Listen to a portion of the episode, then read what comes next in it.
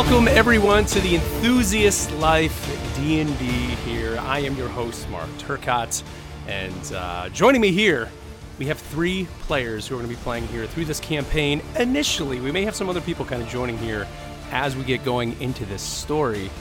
First up, let me introduce to you Matt Clark. Matt, how's it going, man? Hey, hey, Mark. I'm stoked to be here, uh, ready to, to roll some dice and see what the fate of the universe has in store. What uh, what's the name of your character? Let everybody know. Uh, I am tonight. I'm playing Cassian Fairwind. He is a level two Eladrin druid. Uh, so he's a, a type of high elf from the Feywild, uh, and he is a druid of the Circle of the Stars. So his kind of classification there, specialization. Cool, cool, cool. And next player we have is Neilius. Neilius, what's up, man? Hey, Mark. Hey, guys. Excited, excited to play here. And uh, today I'm playing Moa Rockseeker, who's an yes. uh, Arakoa, Arakakra? Arakakra. That's uh, how I've been saying it. There you go. He's a warlock, a birdman, and uh, yeah, he's uh, ready to go. Spear in hands, some little bit of magic. We'll uh, see what he gets into today.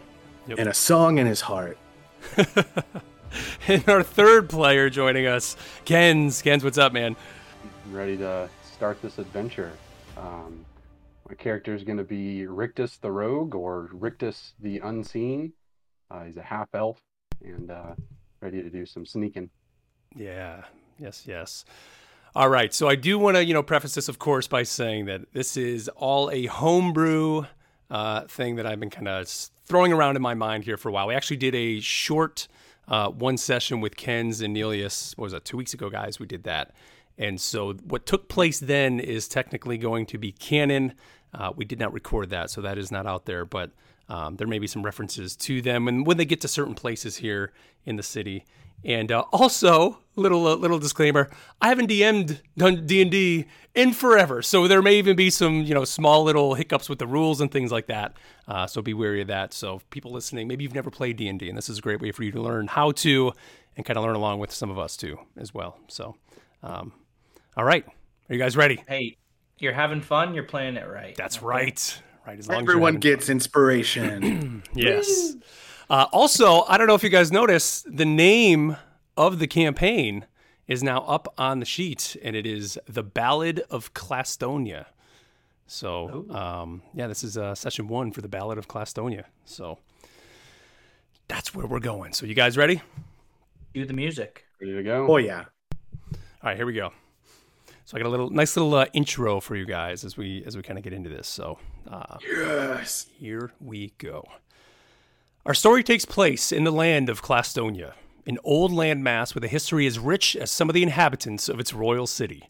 Along the Emerald Coast sits the capital city of Lanier, an extravagant city filled with inhabitants from all walks of life, but with a fairly strict class system. The city was founded hundreds of years ago, but still has been able to feel modern in its upkeep. It is ruled by one King, King Conrad Berg, who lives in an ivory castle that looms over much of the city. The rich live in a posh district with homes made of the finest granite specimens, whose architecture is some of the most incredible in all the land. The disparity in its class system is evident in its quote unquote working district, where life is a struggle with crumbling homes, lack of food, and debris littering all the streets. It is here where most of the population of the city lives, but it is not here where our story begins. To the northeast lies the Silvertop Mountains, named for their shimmering white and silver rounded peaks, which glisten in the Klassdonian sun. Filled with dwarven mines snaking through most of their interior, much of the area contains remnants of the mining rush of years ago that many still chase searching for riches and a better life. But it is too often that the dangers of this area take those lives instead. But again, it is not here where our story begins. To the southeast of the mountains lies the town of Windvale, the wild town.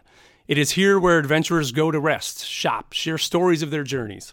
Locations like the Tipsy Hag and Starlight Inn are refuges from the harsh reality of the wilds, and where folks can make friends or even stir up enemies. But once again, this is not where our story begins. Surrounding the whole area is a wooded forest known plainly as the Wilds. No one quite knows who gave them their name, but it doesn't take long for those who venture into them to realize just how dangerous a place they are. Filled with old ruins, caves, and creatures of all kinds, the wilds have earned their name and are respected by those who traverse them. And it is somewhere within these forests, or this forest, that our story begins. With eyes opening and a gasp. Cassian, you wake up and your eyes suddenly open and something startles you awake. As you kind of begin to take in the room around you, you see um, stone walls kind of on three sides, and in front of you, you see a door with um, wrought iron, just like a gate essentially in front of you. And above you is a, skylight again with iron bars coming across. And in the corner, you see a huddled mass that, as your vision kind of clears, you realize that it's actually looks to be like an elvish, maybe half elf, elfish person just unconscious in the corner. To the other side, you see a mass of feathers, and you can see almost like wings kind of like over its face, kind of covering up its face. And again, not moving. And you have no idea why you are here or who these people are. So, what do you do? Um, can I do a perception check to see if I recognize this room? Uh huh. Okay, so 20. So that is 16. 16 so you you look around and for some reason your your memory of why you are here is just real foggy nothing looks familiar around you. And you you realize clearly that this is a prison of some kind. Um, you're not quite sure though where or why you were there. But you can see through that gate you can actually see another prison on the other side like where there's another gate right across the hallway basically that's there All right. Um, do I have all of my belongings on me? no Okay. just your clothing is on you that's it Okay. All right. Um can I get as far as I can, I guess as close to these bars you Mhm. said? yep Um like a jail cell basically okay, is there do I see anything else in the cell across from ours? Uh, you do see what looks to be potentially another person or being in there. They're kind of in the darkness above you. You can tell it's actually daylight because it is kind of a, the sun is above you. Uh, but the way the shadow is cast in the shadow across the way, there is somebody over there, but they're they don't seem to be moving right now. Okay. Um All right. So I am gonna go over and see. Well, is there a is are these just bars or is there a well, I don't have thieves tools, so I couldn't try and pick anything, even if there was. Uh, I'm going to just creep closer to um the the bird thing Okay. and see if I can try and figure out what it is. Um, How are you going to do that? Let's. That's a great question. Um, can I? And boss music starts. Um, I guess maybe could I do an investigation check to see if I have seen this type of creature before? Sure. This Yes. type of beast? Yep. No offense. Hey, you called me a person Oh. earlier. I was happy about that. Ooh, okay. Uh, that's gonna be a two. A two. Okay. So no, you you no, you've never seen a creature like this. I mean, it, it is very bird-like. You've seen birds, obviously, and you've seen large birds, but this one looks My more lord. humanoid in in its stature. Okay. Um, I'm gonna kick him. Just not like not wheel back, but Yeah. just like try and nudge him awake. Okay. All right. So Moa, Hey, you're, wake up. Hey, hey, hey. Where am I? What's going on? What do I know? Mr. DM, sir. uh, same thing. All you foggy as well? Yeah, all foggy. You're just completely foggy. You have no idea why you are here. Someone just kicked you. You're kind of looking at him and maybe vaguely familiar, but you're you're just still kind of unsure right now. Your head is just all fog, just kind of that's in there right now. Whoa, whoa, turn down the lights. Oh boy. Did you just kick me? I have no idea. I have no idea where we are. The sooner we can figure out where we are, the sooner we can get out of here. All right, all right. I'm moving. I'm getting up. Okay, so you Uh, you rise up as well. yeah. Um, I'm going to reach behind my back, um, out of the view of Moa, and I'm gonna cast Ice Knife and form this like ice dagger in my hand just in case I need it, Okay. since I don't have any weapons on me right now. Okay. Now, kind of from this commotion of this bird-like creature waking up, uh, Rictus, you suddenly become aware now of uh, you know kind of the commotion around you. You begin to wake up as well, and you come to, and again, you have no idea kind of where you are. One of the the people in front of you, the the bird-like creature, uh, Moa, you know, you you he looks more familiar to you than the other one, but again, you still can't quite place it because you just kind of have this fog right now, kind of in your mind as well, um, as you're coming to. But I do I do know Moa, right? I, I know his name. I know his, You do not not right yet. It's gonna Okay. like not not yet this second. No. So you're just still kind of coming to real foggy. You think of just like you know if you got knocked out, basically, like it's gonna take you a minute to kind of come together. So Yeah, I'll, I'll wake up and cautiously uh, ask questions. Who are you? What are what are you guys doing? Why are we here? None of us seem to know any of the answers to those questions. I suggest we try and make our way out of here. Maybe the answers will reveal themselves. Um, I realize that Ice Knife is a third level spell, and I don't want to blow all my spell slots, so I'm not going to do that. that's fine. That's fine. Sorry Okay. about that. It's okay. Sounds sweet. Um, How do I Does know anybody- that you're that you're this is the this isn't a trap that you're leading me into a trap?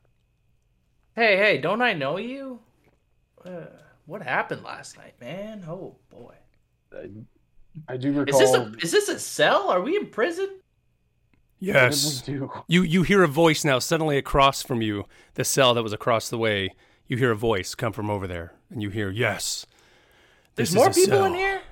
and you see suddenly all three of you kind of glance through and you see coming out of the shadows a large half orc um, very very tall you see he's got a big kind of scar coming across his shoulder one of his teeth he has two big tusks one has been snapped off and he kind of comes over and and um, he just leans forward into the the cage and he just says I know why you're here, or at least for some reason. You came here for my brother. And he must have used his one of his magic wielders to throw you in this jail cell. Who you are not- you in? Who is your brother? Well, my brother, his name is Jaldar, and he he's the ruler of this place, but not for long when we get out of here. And that's I'm assuming that's why you were sent here. I've been here for many weeks, and you have only been here for maybe an hour or so. Um, seems pretty common lately that there's people and creatures showing up in these cells and they try to get out and I never see them again. Uh, perception check to see if he is telling the truth. Yep, go ahead and roll. Okay. 17. 17. You do sense truth um, in his voice and he does seem like he's he's pretty sincere. Um, Where in in is here? Well, we're here in the wilds, and um, this is the fortress that my brother rules of the uh, Nagas tribe. We are both members of it, and now my brother rules it because our father has passed away, and um, Sorry to hear that. he thinks that he can bring the orcs to I don't know greater greater stance here in in the wilds and in this area, and he has obviously imprisoned those who don't think that's the right thing to do, which obviously is is me in my case. And again, I assume that's why you were sent here. How long? How long have you been locked up? It's been been weeks. What did you do? It's been weeks. Okay. What did I do? Just my very existence threatens my brother.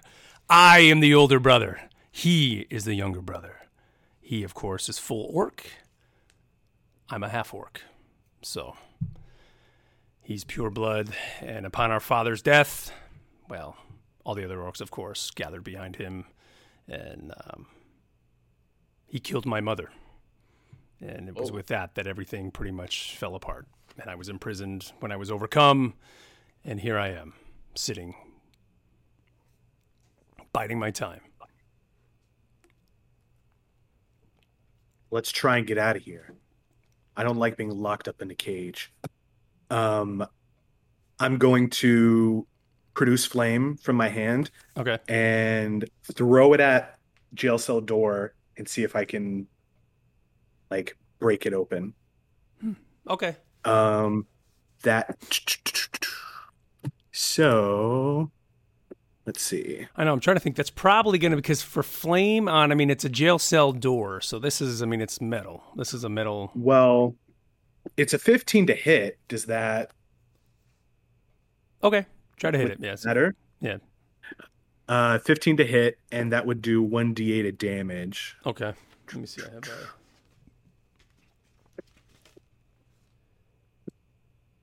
a. I, I don't think it's gonna do much damage.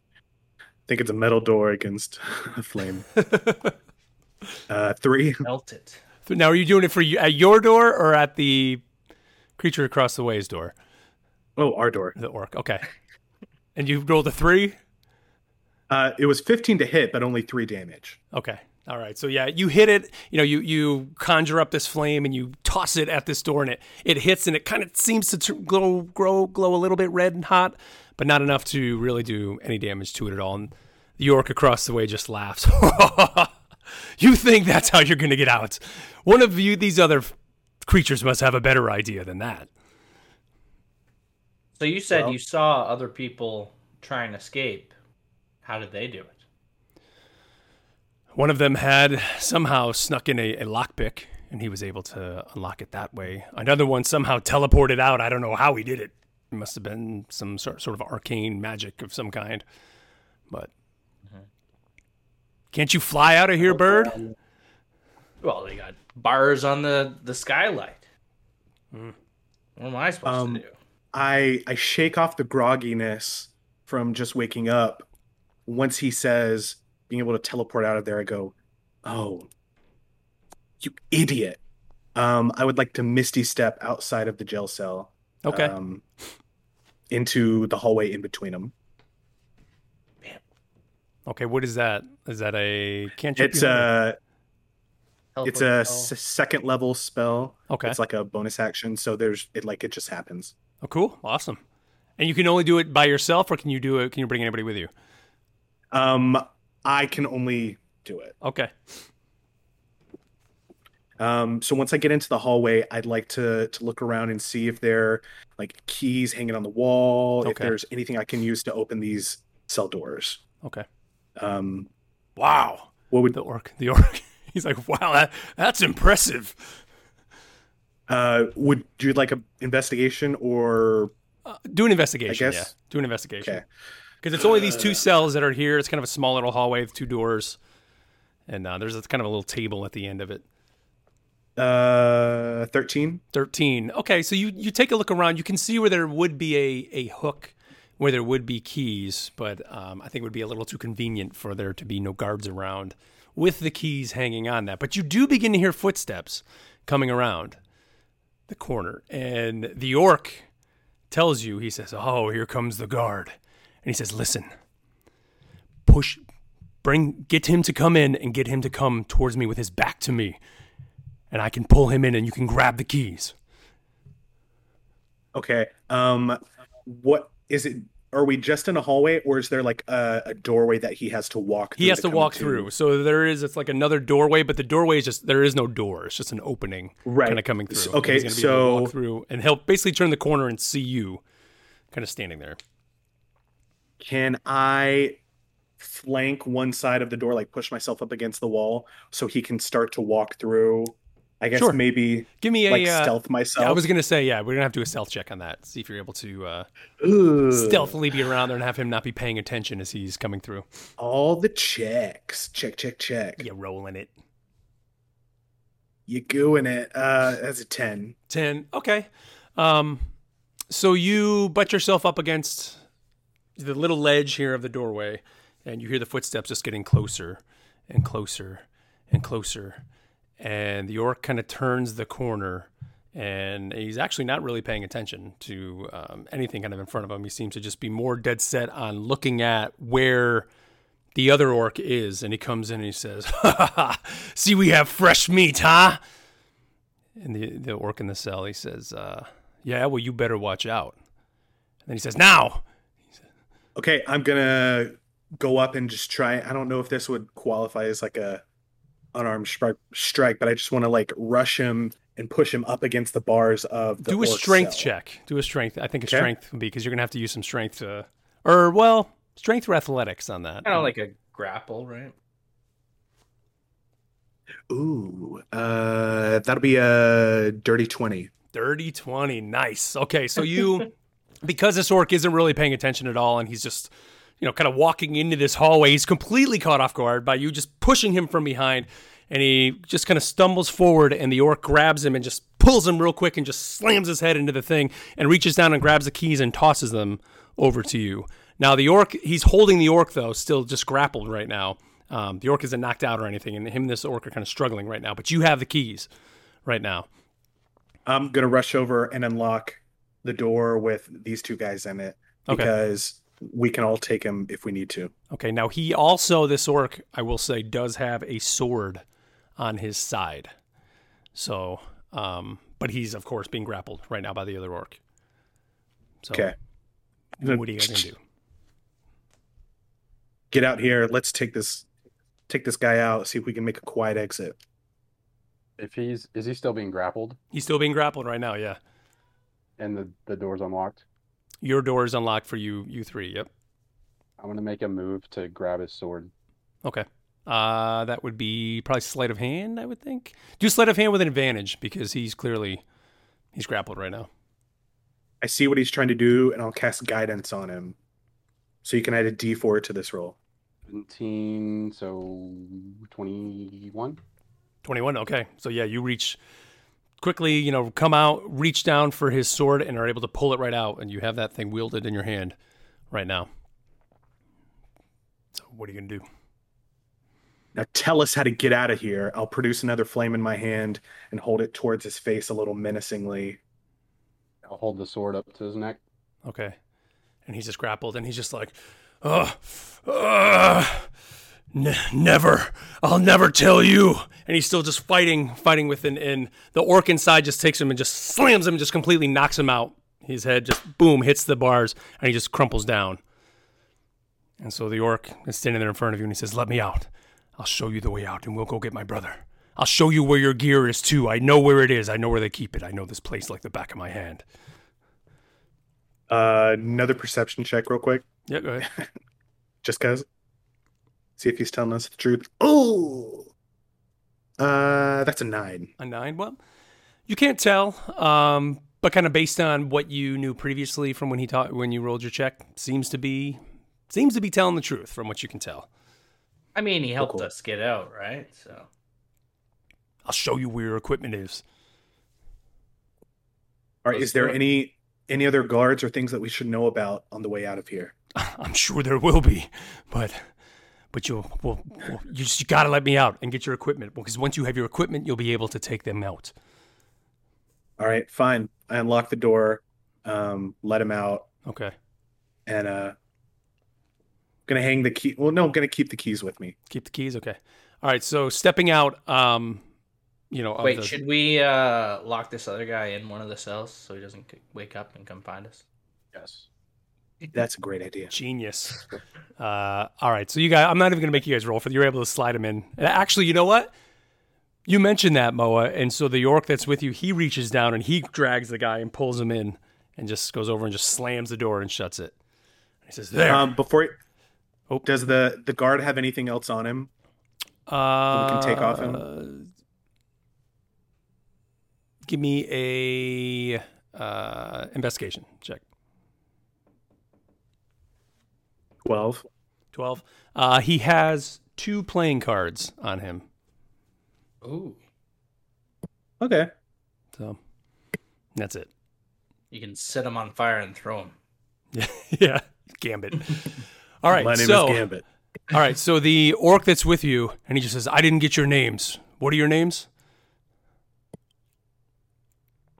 I am Moa of Clan Rockseeker. You Nice can to call meet me Cassian. I'm Rictus. and I am Brackus, and we are here to take my brother down. Listen, we're gonna go out this hallway. Go to the right. There are two doors. One will have your equipment, and the other one will lead to the way out. I will go left. I have some things I need to take care of first, but I will meet you through that second room. And once you get through the second room, I'll meet you at the gate, and we'll take it from there. And we'll confront my brother. Okay. Okay. Um, I immediately start walking forward, okay. going the path you told us. Okay. Yep. All right. So you guys go out. You go right. He goes left, and kind of disappears. I mean, as- I would be a bit, uh, you know, careful. Okay. I'm not just like walking. I'm, I want to be like eh, looking out for more guys and okay. making sure I see what's in the room before I'm walking into it. Okay. So when you turn the corner, you see it's kind of a longer hallway, and you begin to kind of take in what this structure is. In my head, I keep thinking of it as, and I'm sure I know Ken's and, and know, you guys have played World of Warcraft. Think of kind of like Orgrimmar, like where it's like, I mean, it's a big structure, castle kind of, but it's still, I don't want to say it's temporary, but it's like made just with trees and that. You know, it's not really brick. The, the jail cells were brick to kind of try to contain, but everything else seems to just be kind of cobbled together as if this was, um, you know, this isn't like an old castle that's been here forever. It seems like it's kind of like a makeshift thing that's just kind of here right now. And as you go down the hallway, uh, you do see the two doors. Um, there's the one on the right that is where um, Brackus told you that his or that your equipment is, and the one on the left leads to the other room and the gate that he was telling you to go to. So, are you guys going to continue into where your equipment is, or do you want to go to the gate? Let's suit up. Yeah. Okay. All right. So you guys go Suit in. up montage. there is no door. Again, that door is is just open. And um, when you look in, you do see just there's um, a table um, and uh, a couple cots kind of in the corner. It looks like this is where basically the guards probably stay. Um, there's a large chest in the corner, and uh, you can see there's like some half-eaten bread and that kind of on the table. And uh, there's some torches up on the wall that kind of light the room up for you to be able to see as you walk in. I'd like to um, also cast uh, mage armor on myself. Okay. Cool. Do we Yeah. see our equipment? So it's in the yeah. There's a large chest that's in the corner. So you're gonna try to open it, Rictus. Add to that and try to open it. Okay. So you go over and it is locked. When you go over, that the the chest is locked. If only we had some keys. Hmm. I I uh, I shall unlock it myself, and I'll step back and let him open it. Well, is the key Try the keys anyway. Oh yeah. Does it? Does do these keys fit it? Uh, it is. I mean, there's. We'll say there's three keys on there. So you use the one key to open the jail cell. That just by chance worked. That first one you used. So I you can- try the the other two, and Yep. maybe the first doesn't work. and it does. know. It works. So the it pops open, and uh, inside you guys see, um, you know, whatever armor, weapons, all that that you had equipped on your characters is all there, just like uh, Brackus said that it would be. So you guys are able to suit back up and get everything on. All right. So as you are suiting up and putting all your stuff on, suddenly you kind of hear like a, a weird, just kind of woof, woof sound behind you, and suddenly behind you appear two dogs that you didn't realize were kind of sleeping there uh, within this room, very just kind of almost looking malnourished with big points on their uh, um ears, kind of brownish, tannish, large fangs, and they both just immediately start barking at you. So roll for initiative uh, on this. These are two blink dogs that have come in. Um, so I'll do one. Good puppy. one. Oh wait, no, I didn't. Four. What did you get? Four. Four. Ken got four. Uh, Fourteen. 14. Eight. 18. 18. Okay, so it's going to go Moa, uh, Cassian, Blink Dog 1, Blink Dog 2, and then um, uh, Rictus after that. All right. So Moa, what are you gonna do? You got two blink dogs in I'm front of you. gonna shoot an eldritch blast at uh, the dog on the left. Okay. Is that a? Uh, do you got to roll It's a for that or no? Attack. It's Yeah. what? I'm just gonna do it on here. Range attack. Uh, 21 to hit, Twenty minute hit. That definitely hits. Poor guys. and then a D10 force damage, which is a six. So six down. All right. All right. So Cassian, are you going to move or anything, or you gonna stay where you are? Because they appeared basically on both sides of the door. They were kind of like just resting by the door. You couldn't see them. They were kind of invisible there, and they blinked into the room. Okay. I'll stay where I am. Okay. Maybe go to the side so anyone down the hall couldn't see that I was in there. Okay. Cassian, what are you gonna do? Um. Oh dang it! That only affects humans. Uh, okay. So, um, I'm actually.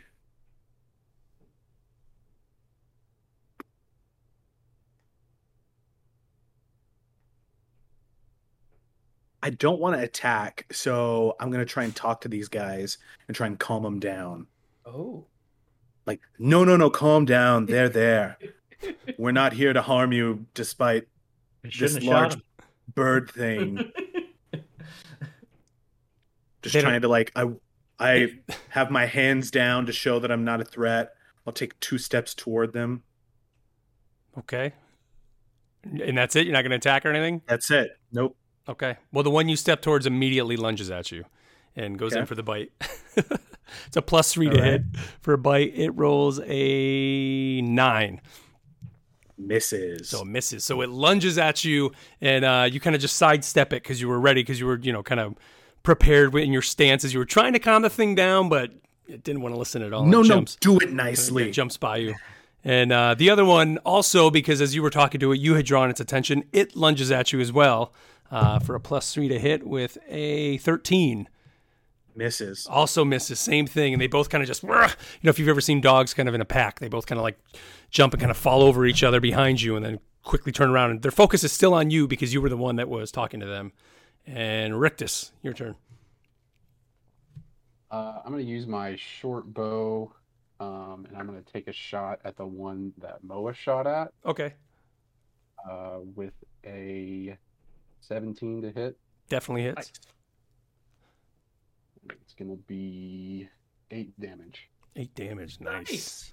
So ah, you hit the thing, and it just you know hits it kind of in its in its hind leg, and you can see the the arrow just still sticking out of it. And it kind of crumples down a little bit, um, and kind of just whimpers a little bit, and kind of tries to gather itself up in the corner again before it's able to strike again. And Moa, to you.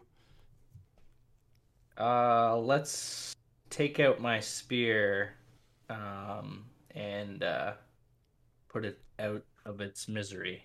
Hopefully, I will do Oh. a, uh, Oh, an attack on that same thing.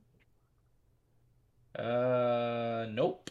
That's a five to hit. Five. No. You throw your spear and it just the dog sees it coming and it's able to kind of dodge out of the way and your spear just kind of ching kind of goes into the corner of the room and is now stuck behind it um, where where it was. So uh, Cassian, you're up. Um, I'm going to take out my scimitar and I'm going to try and rush up and just butt it on top of the head and try and knock it out. okay. Um, so natural 20 Oh, to hit. Definitely Uh. Nice. Uh, and so 1d6 plus 4. So that's uh an 8. Oh, to eight damage. Okay, so you try to knock this thing out, but just a little too hard you hit, and you just crush the top of its skull as it just kind of goes down, and the dog immediately just falls down in a crumple in front of you, and is just done. A little bit of blood kind of coming out of its out of its Sleeping. nose. Yeah. All right, so the other blink dog sees that and it just immediately uh, jumps at you again, uh, trying to bite uh, with a plus three to hit, and it gets a 16, uh, 19. So 16 plus three is a 19. So That that's gonna hit.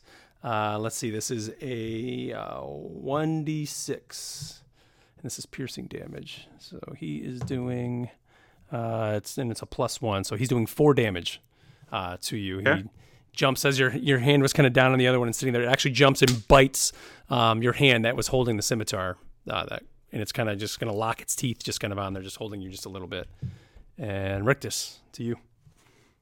So it's still latched onto his arm. Yeah, it's gonna still be latched is? onto his arm. Okay. Had a I'm gonna roll. still try to shoot it with a bow. If I've learned anything from playing Elden Ring, it's that you should take the dogs out with range. Use a short bow and take a shot at it uh, with a 13 to hit, Mm-hmm. That hits. and that's gonna be five damage. Five damage. Okay. All right. So once again, you shoot again towards one of the hind legs uh, of the dog, and the, it just kind of just kind of goes down real quick and, and kind of tries to gather itself up again um, in the corner as it's just waiting, really, just to see what what everyone's going to do next. So Moa, it's back to you. So it unlatched. It did unlatch. Yeah, It hitting on? it made it unlatch because it kind of whimpered and just kind of fell down uh, real quick and kind of retreated just a little bit. Okay. Uh, I'll shoot it with an Eldritch Blast. Um, 18 to hit, Definitely hits.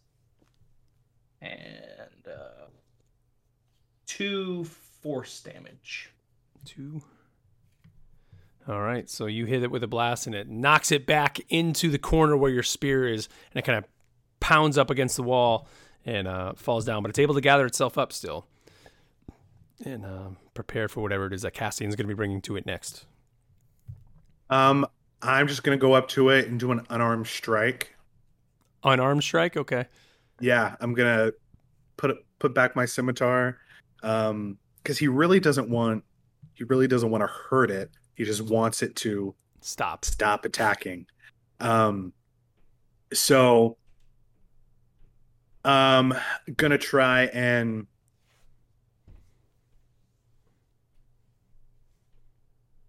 Ah, what would the type of like physical like strike against it be? Because that doesn't.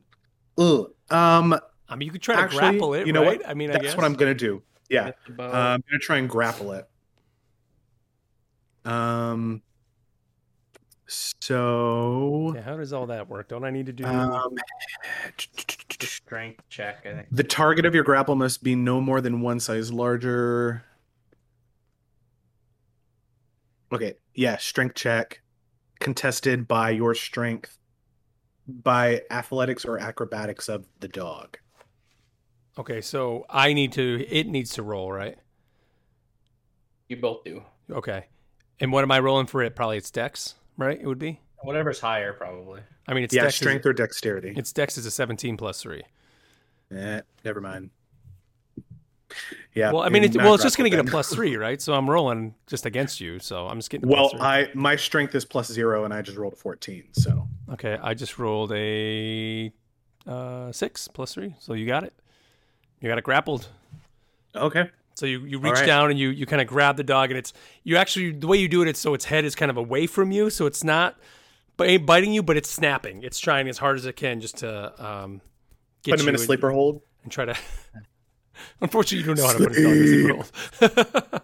All right, so uh, its turn. So it's going to try to break free. So it's going to use, uh, I guess it would be probably its strength. I, I guess a strength check to see if it's able to break your uh, hold. It's it's got a plus one on strength, so I guess you got to roll that as well. Um, Tested by my yeah. so it is a nat twenty plus one. Yep.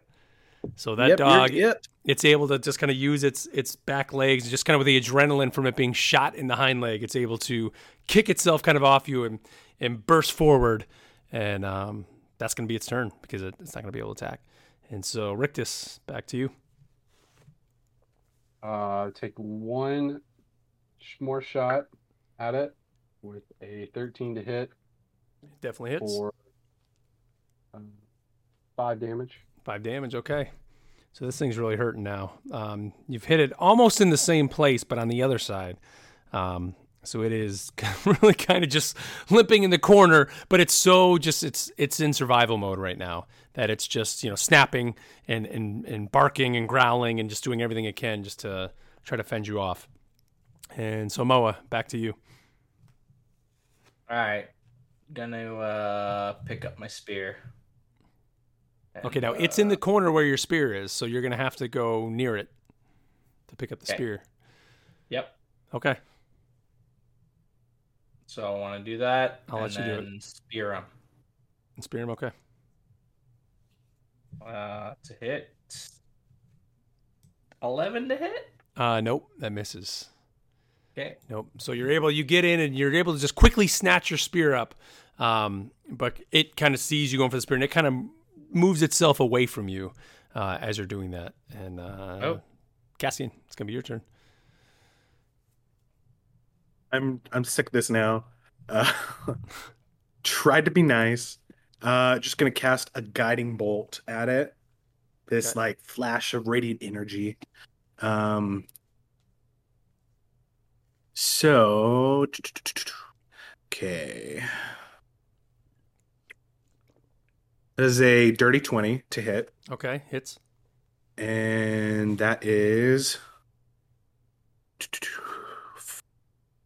four d six plus four. Do you still you want me to roll all that? No, he did. You hit him and he just Wow. that bolt you hit it. It just hits it and totally puts it out of its misery.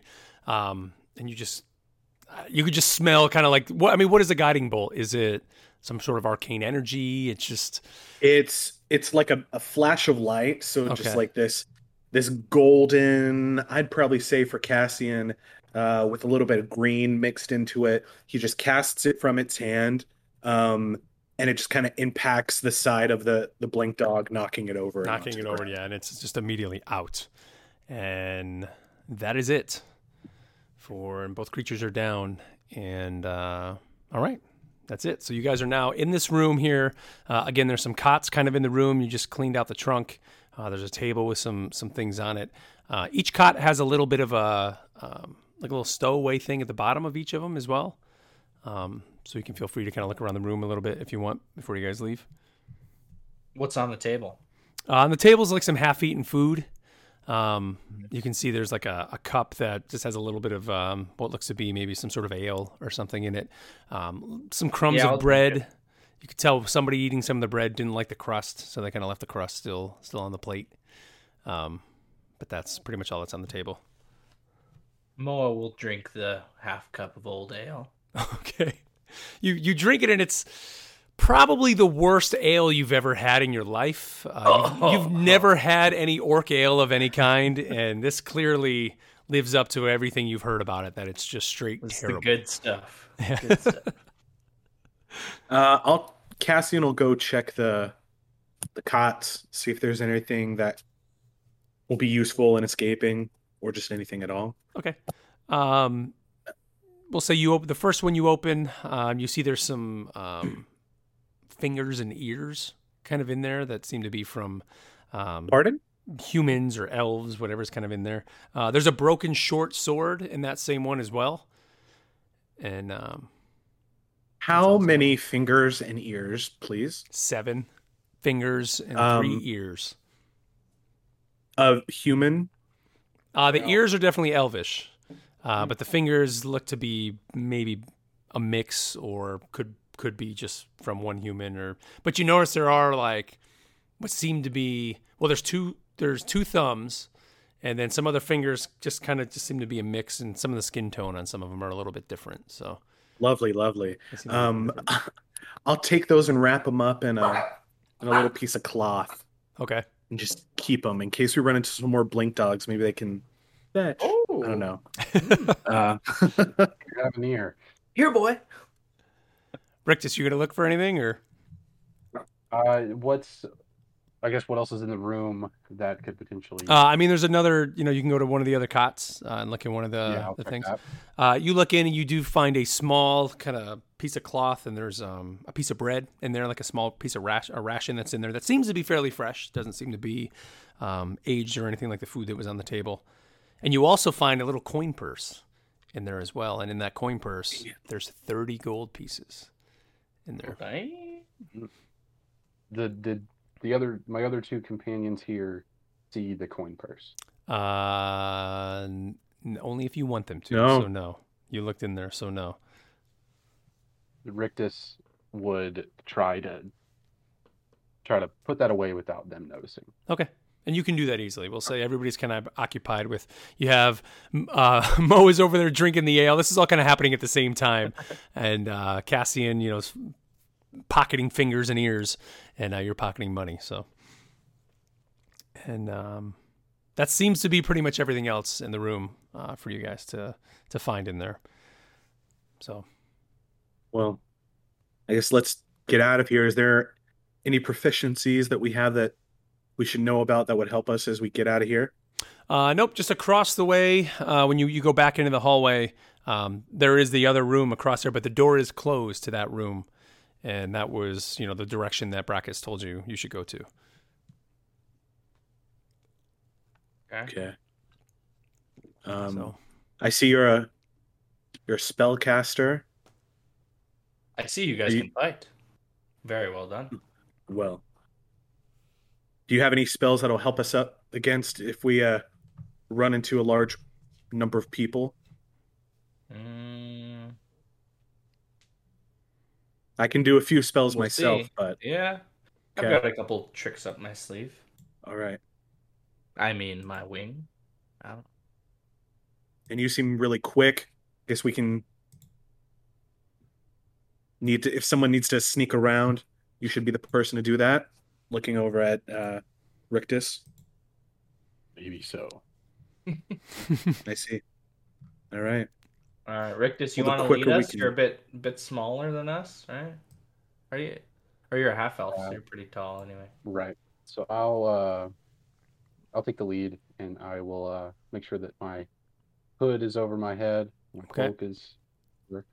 Um, just kind of try to sneak into the next area. Okay.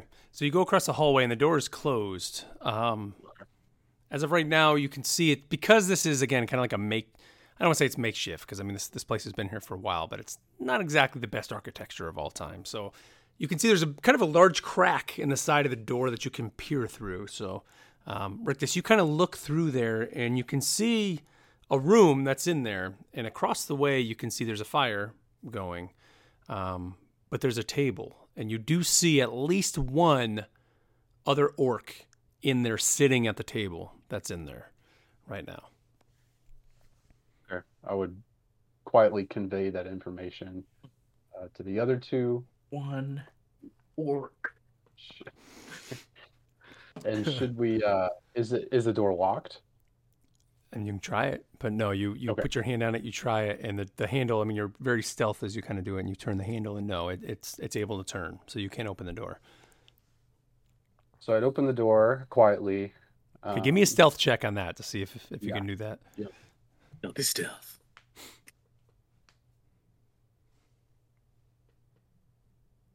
Sixteen. 16 yes okay so you do you slowly open the door luckily again because this is kind of a makeshift place. It doesn't creak because it's not that old and it just slowly kind of opens and you're able to get in and, and at this point all three of you can kind of see into the room and it looks like there's two orcs sitting at a table. They seem to be playing cards. They're Do just they see us? uh, as of right now no. They've been able because you kind of stealthily they, opened like- it. As of right now they don't. Backs are turned to us or Uh, Between th- you well, the the the one was, but the other one was kind of sitting facing. Um, they're not actually facing each other at the table. One's kind of facing sideways, and as of right now, in his periphery, he hasn't seen you. That door open yet I want because the door actually to, pulled kind of open towards you. Okay, I want to try to get behind one of them, sneak behind and cut their throat. Okay, so give me a uh, let's do another stealth check then. See if you can kind of stay quiet. Now, what are you guys doing while he's doing that? Are you are you staying back or are you going in? Um, I'm following Rictus, and I'll take out my dagger, and I'm gonna be a. I'll hold until I see Rictus attack, and then I'm gonna throw my dagger and try and hit the other guy in the throat. That stealth check was a 25. You definitely are able to sneak right up behind this guy. Wish- He does whisper. not see you at all. You bring a nice whisper of death. So, um, I'll, uh, I'll get an Eldritch Blast ready. okay, so slitting the throat on that. I mean, you still got to do. So you still got to roll So for made that. it- it's Probably. Yeah. I made it to him without him seeing me, but I'll probably have to. So roll and see if you can uh, actually cut through this guy. That's With sneak attack damage, right? I'll give you definitely with advantage for sure. Yeah. Would that still be stealth or Attack. I just do an attack. Yeah, just do an attack with your dagger. It's fine. uh, 15? 15 definitely. Yeah, hits. Okay. So you sneak up, roll damage on that, and see how much you're able to kind of pull from this guy. Sneak attack. 38 damage. You get a Only bunch of three d6s, damage. I think. You got what? Only three? Only damage? you know. Let's let's um. Yeah. Well, Let's bump that up a little bit. that's what I'm saying. I'm gonna say maybe let's let's double that. Roll again. Roll roll twice for that because I think you being able to, you know, he's not tense. He's not tensing his neck or nothing. It's just like a quick. Still three damage. So six. Uh, sure. Yeah. yeah. Okay, we're gonna go six on that one. All right, so your hand comes up and you know you, you totally take this guy off guard and, and he drops his cards down and reaches for his throat right away and his friend immediately begins to stand up. Um, now, yeah, you were set up so you can do your your shot too, uh, Yep. Cassie. Uh, so to the yep. other one, and then we'll roll initiative after that because this is like a so that is surprise attack with with advantage again. the attack roll. So that is oh, with advantage. Okay, so 15 17 to hit. Definitely hits. Um and then 6 damage. Okay. So you uh, hit him because he's just a surprise and wasn't able to see you and is just more shocked at kind of what's happening here in front of him. Hits him in the neck and he quickly kind of reaches up and he pulls it out like that and just tosses it aside. And uh, I guess let's roll for advantage at that point because both of them are no longer surprised. Now you had your Eldritch Blast set and ready to go, Moa, but I think because of now them kind of being aware, we need to roll initiative and see where everybody's going to fall here. So we got an 18. And the other one is a 16. 18 and 16. Got 15. Okay. What did everybody else get? What did you get, Kenz? uh, also 15. 15. Okay, so who has the higher Roll dex? Three. Higher dex, mine's five. 4. Four. Okay, so it's going to be. Oh, well, my my dexterity is 18, my modifier is 4. Oh, sorry. Yeah. Uh, mine is five. Uh, 17 plus five. okay, so then it would be That's Cassian, right? So yeah, so well, no, because well, he was. If you just go with your straight roll, he was a 17 and you're an 18, right? Cassian. yeah, without the modifier. Yeah, without so we're going without the modifier. So then it's gonna go Orc one, Orc two, then I'll go Cassian, and then Rictus and Moa. You got a what? Five? You said Three. a three. Got one. Okay, but regardless, you're going last. Okay, so the first orc that you hit, that you know, kind of slit his throat. He just kind of reaches, or he reaches down for his sword real quick, and he tries to go back at you, um, Rictus. But I am gonna have him roll with disadvantage because he. Um, because you're kind of behind him and he's still sitting down, so he's gonna kind of need to stand up and try to go for you. So he rolls. Whoops. He rolls a three and a 13. So we got to go with the three. So he tries to stand up and he turns around and tries to swing at you. Um, but because you had the, the jump on him, he's kind of able to, or you're able to duck and get out away from that because he's definitely going to hit you with that.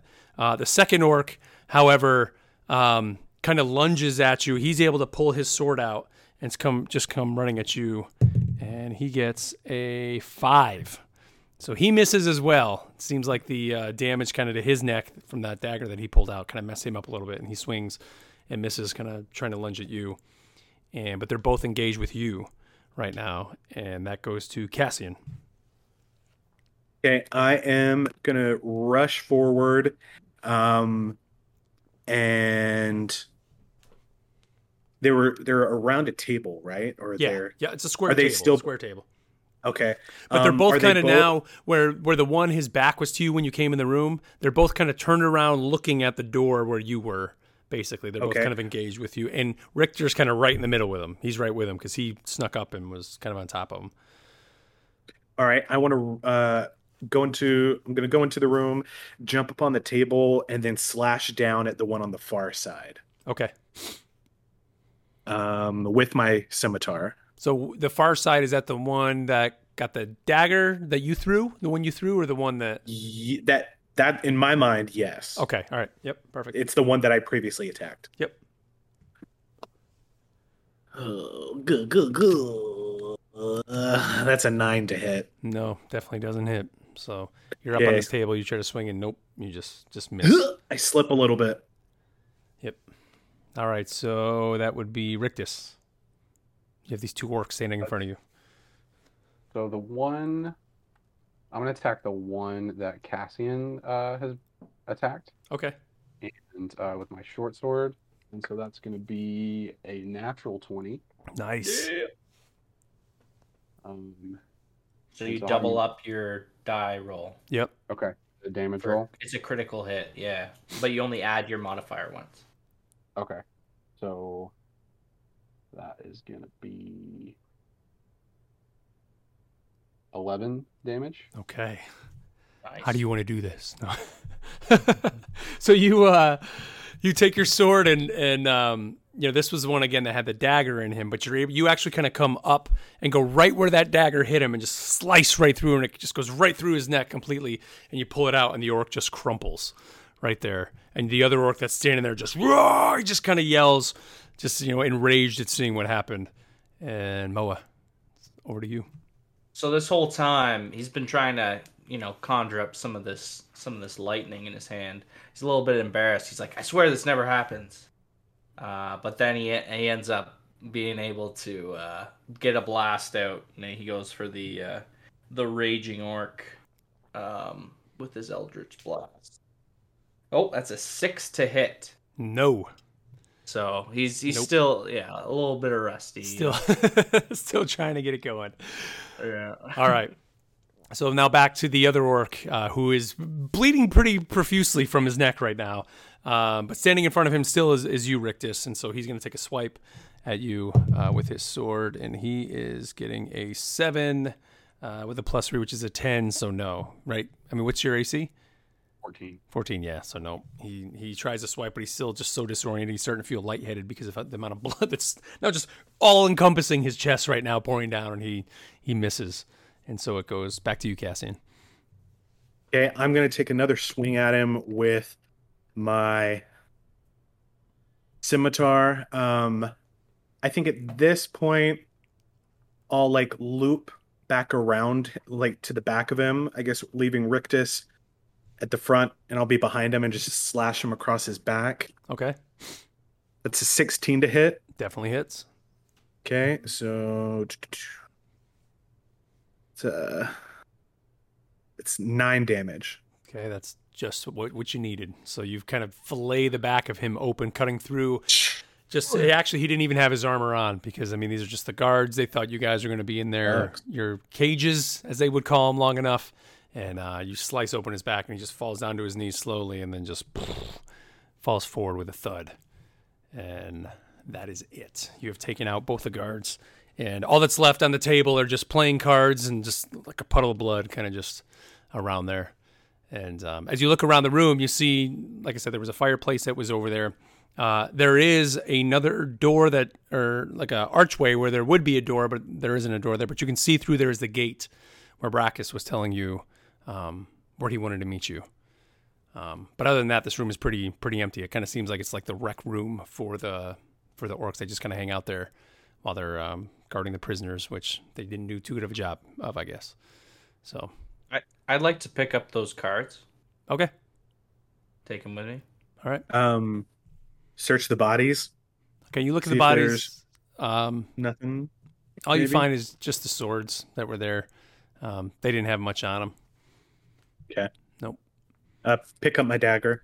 Okay, Grab it back. all right. Now Except for the suddenly, gate. in the doorway, you see Brackus kind of come over quick, and he's like, "Oh, there you are!" And he kind of he's kind of shocked, and he sees, "Wow, you work great as a team. Excellent. Are we ready to to go face my brother?" The Let's sooner we can here. get out of here, the better. Let's go. Okay, follow me. And he leads you in. And as you begin approaching the gate, you start hearing like the beating of drums kind of going. Music. And as you're walking forward, the gate, I mean, you don't even get up to the gate. The gate just starts opening immediately, just going up. And Brackus just kind of looks at you and he says, Don't worry. And he just begins walking out. Are you guys going to, I mean, you're going to follow him, obviously. Is this a coliseum? Are we gladiators? As you walk through the don't know. gate, Dang It does essentially look like exactly what Moa said a, a small coliseum um, kind of around you. And above, you can see there's, you know, uh, there isn't really seating, but there is like a, a loft that's kind of up there. And all around it, circled, are, are other orcs standing there with these flags. And uh, they're all kind of just pounding their these flags kind of into the ground and there's you know a set of drums where they're kind of pounding the drums. And uh, on these flags you can see it's like a orcish skull and there's like one eye that's missing in the skull. It's just kind of no eye but there's one eye socket uh, on that flag. And you see a large orc standing at the other end at the very top just standing there. And clearly just from looking at him he's very different than the others um, very tall, big. Think like those big, you know, World of Warcraft pauldrons on. I mean, just massive. This big orc standing there, and Brackus just kind of steps forward and he he kind of tells you guys to stand back, and he steps forward, and you hear a loud booming voice, and it just says, "Brother!" And all the other orcs just stop, pounding their staffs, and he says, "I knew I would see you soon, and you brought friends." And Brackus says. I don't know what you have planned, Jaldar, but whatever it is, you know it will not succeed, and it will only get yourself and others killed. Oh, Brackus, you're weak, just like your dead human mother. What do I have planned? Why, of course, it's what our father always wanted control, power, a place for the orcs to call home. For years we've lived on the scraps that these lesser races have left us, but no more. I have found a way to change that. And Brackus just, you can see the demeanor in his face just kind of change. And he just says, Gruumsh? Yes, brother. Becoming his eye and ushering in his resurrection will lead to the reign of orcs that we deserve. And suddenly behind him, you see this elderly orc kind of all hunched over in this black and purple robe, kind of with this gold trim kind of on it, with this staff come walking forward. And, and on the tip of the staff is what is clear as day an elvish skull right on top of it. And, you know, you, Rictus, like it. and Cassian immediately realize it, it's, it's an elfish skull, elvish skull on there. And he slowly kind of walks forward as he's kind of hobbling out. And he opens up his robe and he pulls out an amulet and the amulet has this kind of white crystal that's on it. And there's a top to it. It kind of comes down to a point at the very end. And uh, he kind of dangles it. And um, Brackus immediately says this is madness Jaldar. Resurrecting a dead god could lead to total destruction. And you see as the uh, what seems to be the sorcerer orc um, kind of begin to take it and, and prepare and he takes off his robe. And you see um, Jaldar begins to kind of take his armor off as well. And he says, You talk to me of madness? It is not is it not madness that the humans get their golden city of Lanier on the coast and get fat off the work of others while their false steward sits on the throne of the gods and calls himself king? Is it not madness that the dwarfs get their mountains and riches contained within left alone to drink and be merry? And is it not madness that these elves, like your friends here, get their wilds to frolic in and be jolly? No, brother. What I am doing is not madness. It's destiny. And he steps back like this, and you see the warlocks begin kind of holding it up, and two orcs come over and they grab Jaldar's hands and they hold him down um, to kind of make him where you know he's not going to be able to move, and he falls down to his knees, and all the other orcs up top just start pounding their staffs again, and now you can see there's staircases on each side, and some other orcs now are starting to come down to greet you guys down there. And another gate pops up, and more soldiers of orcs kind of come rushing through. And you start to glimpse, you see that the this orc is going to take this crystal and stab it directly into Jaldar's eye and take his eye out. Roll for initiative. Holy crap. I just started the Gladiator soundtrack, by the way, as we were doing your little spiel there. Epic. Uh, 22. Okay. Um, also 22. Okay. Nice. We was we knew Matt had the higher. Okay, so we got uh Cassian. I like my elven brother. I got a 20. 20. Okay. All right. Good start. All right. So Oh, it'll go Cassian, we'll go uh, Rictus, and Moa. And so there is in front of you guys right now, there's, we'll just say, two orcs that have kind of met you immediately. So we'll let you go first, Cassian. What do you want to do? Um, how how far away is this warlock? Uh, this warlock or sorcerer?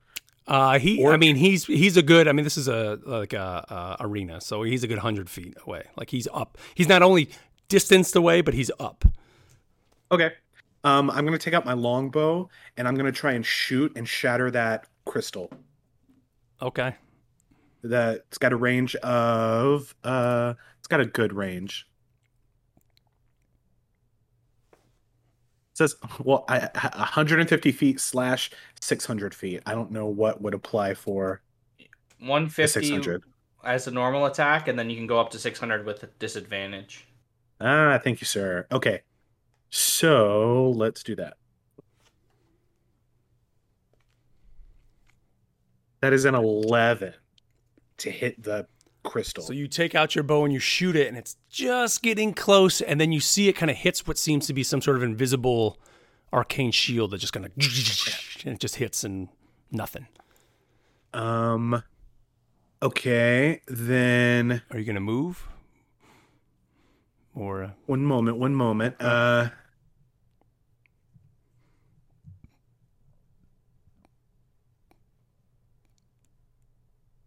Yeah, let me. I'm gonna try. I'm gonna take all my movement and like try and get as close to. It's only 30 feet, but like I mean, there's two orcs barring your way, so. Well, two that are Um, right there, but then I mean, there's more coming right now. Like it's like we're talking like a, a mob of orcs kind of coming in the middle right now. Uh, okay. Let me stay where I am for right now. Okay, Rictus, what are you gonna do? How far away that works? Uh, the orcs that are in front of you guys, I mean, they're within, we'll say 20 feet, probably. So you can move in and do a little something Are if you want. they weapons do they have? Uh, they have swords. Okay. Um, yeah, I, if they're headed towards us, I'll I'll jump towards one and hit one with my short sword if I can Oh, make it to okay. Yeah, they're 20 can get there. Uh, so that'll be a 13 to hit. Okay, that hits. Nine damage. Okay, nice. All right, Moa. I also want to dash away from that one that I just hit. Right, okay. further. Because you can do that, right? And not have. I think so. Isn't that right? Is that is, am I doing that correctly? Is I have Are you as a in action I can dash. dash would bonus be your action? action, or would you say as a bonus action you could do it? Bonus ac- I can do it as a bonus action. Yeah, that's why I think last time we played, that's what you're doing with bonus action. Engage or hide um, as a cunning action, which is a bonus action.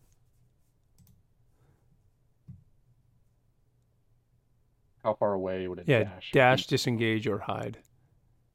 I think that's just your Uh, movement. Double your movement. Sixty feet. I do Okay. believe. Yeah, I'll do that. Okay, Moa, what are you doing? So sorry, you're dashing toward them or away?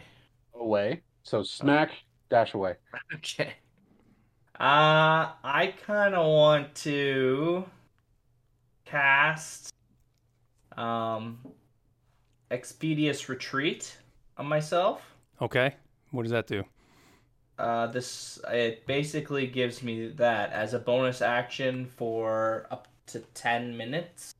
It's a concentration, so if I get hit, I gotta like roll to see if I lose it.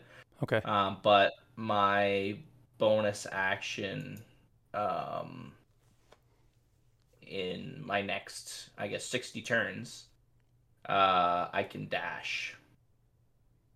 So, um, I guess that was a bonus action to cast it. So I still have my action. Um. Yeah, I want to kind of just like you know get the wings out and start flying towards uh Ah, okay. towards the nonsense that's going up on up top. Okay. So I'd like to. I guess I can use my action to dash then. So I can go uh, fifty feet. Okay. I do have something that it says about my flying. Um, my flying speed is 50 feet. So I guess I can go up to 100 feet then if Okay. I dash with it. Are you gonna try to do that or? Getting close, can I make it all the way to him? I mean, I can't attack if I Well, anyway. I will say, kind of like the arrow, you you will hit a wall getting up there if you try. You will hit kind of this this invisible barrier that is kind of there, kind of oh. protecting Oh. them. That's there. That's what happened to the arrow when it hit. Like there's something protecting them, basically. So it's kind of kind of futile. I'll give you that much. Okay. if you try to do it. Um. So I, I guess I don't have to do that. Yeah, I mean, um, but there's staircases. You said. there are some staircases. Yeah. So can I try and fly? I guess take the long way and try and go up the staircases. Yeah, you can. They go up. to that. They will go up, yeah. They- or- Well, they basically Yeah. go up and they're going to go back, and then you can get up top and go around, if that makes sense. Okay. Yep. I'll try that. Okay. All right. So you go over to one of the staircases and kind of start making your way up. All right. Now, it's at this point that, kind of amongst all this chaos, you, Rictus, and you can hear it a little bit as well, Cass, and you start to hear kind of this crackling of electricity and like arcane energy kind of behind you. And it draws both of your attentions, and you both just turn around and you see suddenly forming before you, like, and just like the the reality just seems kind of split open and this creature jumps through and rictus it immediately jumps at you and you're looking at it and it's this small blue dog-like character that's just kind of looking at you and it kind of like shows its teeth at you and growls a little bit and then it immediately sees you cassian and it blinks and is immediately standing right looking at you right away and then through the portal you see an older man kind of pop his head through and he's just like and he kind of looks around and he's like, Come, come on, come on. And he's telling you to come through the portal. Come, come. And he kind of disappears back into the portal. And and the small creature who now you realize, Cassian, is Faust, your what is it, your familiar, your beast companion, um, kind of begins pulling at your leg, trying to pull you through the portal to get you out of there. You're muted. Test, test. Am I muted still? You're not muted anymore. Okay. Ooh. Um, Faust, we have to we have to fix this before we can get out of here. Um, is it is it my turn yet? Uh, sure. What's Brackus doing? Brackus at this point is just fighting everybody, and he he Oh, kind of turns around. His attention now is being drawn towards that that portal as well because he's kind of like shocked at what's there, and he's just he's just kind of taking everything in, and he's he starts kind of making eye contact with Rictus, and he's telling you like, "Go, go, find me later. Go, find me. I'll find you. Just go." He's yelling. Oh. Okay. So, um Faust can uh teleport with items. I would like to try and send Faust to go blink out, grab the crystal from the guy's hand like Nightcrawler, bamf bamf Okay. over to us. Um but I don't think that's not a like he doesn't have to roll for that. So maybe I just do a check to see if he can accomplish that. Yeah, maybe give us uh what does he have? Let's see. His uh cuz that's going to be I think he's going to need some sort of an athletic check of some kind on that. Um, Um, I guess you could do a dexterity, he gets a plus 4 with that.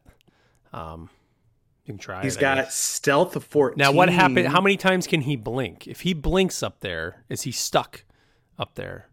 Would be my question. Because you're just being reintroduced to You're Faust right. here. I don't want Faust to be gone here. You're right. You're right. one. You're right. I'm just, You're I'm right. just throwing can- that out there. Like, Um, I roll. He can blink once, and then I have to roll to see if he can blink immediately after that. And if he gets, a- uh, I roll a d6, and if he gets a four to six, he can immediately teleport again. If he doesn't, then he's there for an action. okay. Hmm. The old man pops his head back out again, and he just says, "What? Why are you? Why are you delaying? Come, come!" And he kind of pops back in. I, I can only hold it for so long. For so long. Come Fine. on. Fine, let's go. Uh, Cassian disengages and races towards the portal with Faust at his heels. All right. The other two, you're gonna go too, Rictus? We'll go to and shout towards Moa to uh to fly back down here and, and fall.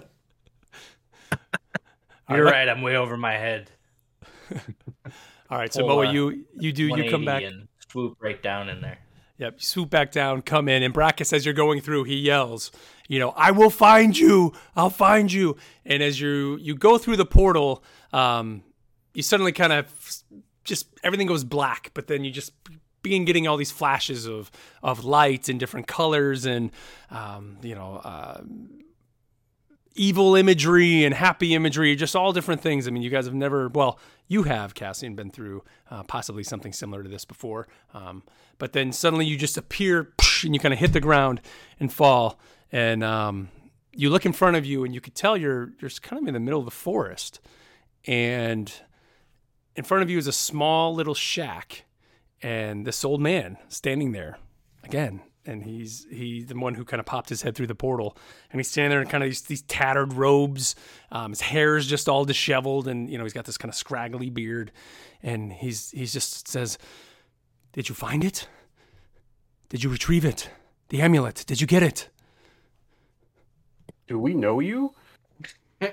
Oh my God. Well, well, yes. I, I, I, organized the party and sent you to retrieve the amulet. Do you not remember? No, we don't remember anything. Oh, I saw it was Goramog. I saw him. He was there. He was the one holding the amulet up there. He probably cast a spell that ah, must have wiped your memories for a little bit. Well, I'm, and he, you could tell he's just all fidgety. He's all crazy. His hands all over the place. He's like, I'm, oh, and he, he's kind of rubbing his face, and he goes, I'm Raymond, Raymond, and I gathered this party for you to go and and capture the amulet because we just we need to retrieve it. You you don't know anything. Here, come in, come in, come inside, and I'll and rest for a little while. I'll, I'll get you some food and I'll, I'll fill you in on everything when we get inside. And he walks in, heading towards the house to get you guys to come in. Yeah, I'll follow him. Yep. Yeah, we'll follow. Okay. So you guys, you follow him in and, and you go in. It's just kind of this rickety old shack. There's, um, you know, a cauldron kind of in the corner that um, has some stew. Well, I say a cauldron, but like a black pot of some kind where there's some sort of food kind of cooking in there, like a little stew over a fire. Um, there's a little bedroll in the corner. No other bed in the place. It's a little one room shack. Um, but there is a table with four chairs to it uh, where you guys can sit. There's a bookshelf with a bunch of books kind of up there. And kind of strewn across the table is all papers and just all different, um, I don't know, some vials and, and things like that, just kind of all knocked over and all that. And he goes over and he, he, he's kind of rummaging through the paper and he's like, okay, sit, sit, sit, sit. Okay. So I, I, I went to Windvale and, and found you, you adventurers. I had heard stories of, of you and, and the many things that you've been able to do. Uh, well, really, of just the two of you, and, and you happen to have this third person with you, this this uh, new this new uh, Fey elf uh, with you, and um, I, I thought maybe that you could help me retrieve the amulet. And um, many many nights ago, an elf came to my shack, and he was he was bleeding, and uh, he was dying, and, and he came in and, and asked for help, and, and I told him, or he told me, um, that the demons um, had re- had stolen the amulet, And when he said demons, I assumed he meant the orcs and that they were going to do something with the amulet, but he didn't know what, but it needed to be retrieved. And I, I did the best I can, could, but I couldn't save him. And, and he died. And so I knew there was something within his voice that I needed to retrieve the amulet. So I, again, I went to Windvale, gathered this party, and you know I- I'm in no shape to to be doing it myself. So I needed you to go do it. I filled you in, and you said you were willing to do it, and I sent you off, and you went to where uh, the Nagas tribe is, uh, and and that's all I know. What what you don't remember anything. What what do you remember? What did you see? We woke up in a jail cell. Did you send us there by portal, or did we? Do No, we know I- where this place is? I, I can only conjure portals every every so often. It's not something that I can do, but we, we but we did have planned that I would get you out, and with with the small stone that was that was on the the Fey elf here, and you realize, Cassian, that you had a small stone in your pocket, and it uh, is this magical stone where uh, he could basically find your location and know where you are, and so he gave you the time that you guys have kind of Oh. allotted to, and he was able to open the portal at that location. And of course, when he opened it up, he saw what he saw. But I, I did see Goramag. Fantasy Apple Tag. yeah. Um, but yes, Goramag, the the elf or the orcish warlock that was there, he probably cast a spell of amnesia on you, and that's probably why you forgot what had happened. But um, I saw he had the amulet when I glimpsed through the portal. Do you know what he was trying to do with it? What, what was he doing? Raising uh, orc god, it seemed. Hmm. Yeah, trying to resurrect him. Hmm. It looked as if he was stabbing that other orc in the eye. Or, well, Jaldar. I know that's Jaldar, but he was stabbing him in the eye with it. I don't know if that would be enough to raise a god of the orcs. Did did they tell you they were going to do that? Yeah. Yeah. Oh, this is not good. And he kind of runs over to his bookcase and he kind of starts rummaging through the books and kind of trying to flip through. And he's trying to find things and Um, as he's doing all this, I'd like to do. Uh, I want to do a perception check just to see if there's anything else that he isn't telling us. okay. See if he's like withholding any information. Yep.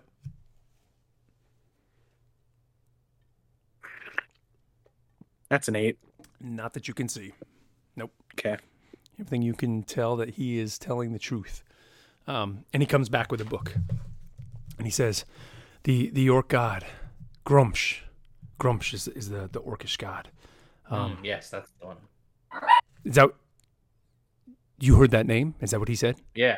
I mi- the guy, one with the missing eye. Yeah. Well, Does it look like that? Any pictures in there? yeah, they they they, and he he shows you a picture, and it's um, an orc, yeah, with this massive, just beastly orc that has just this missing eye on it.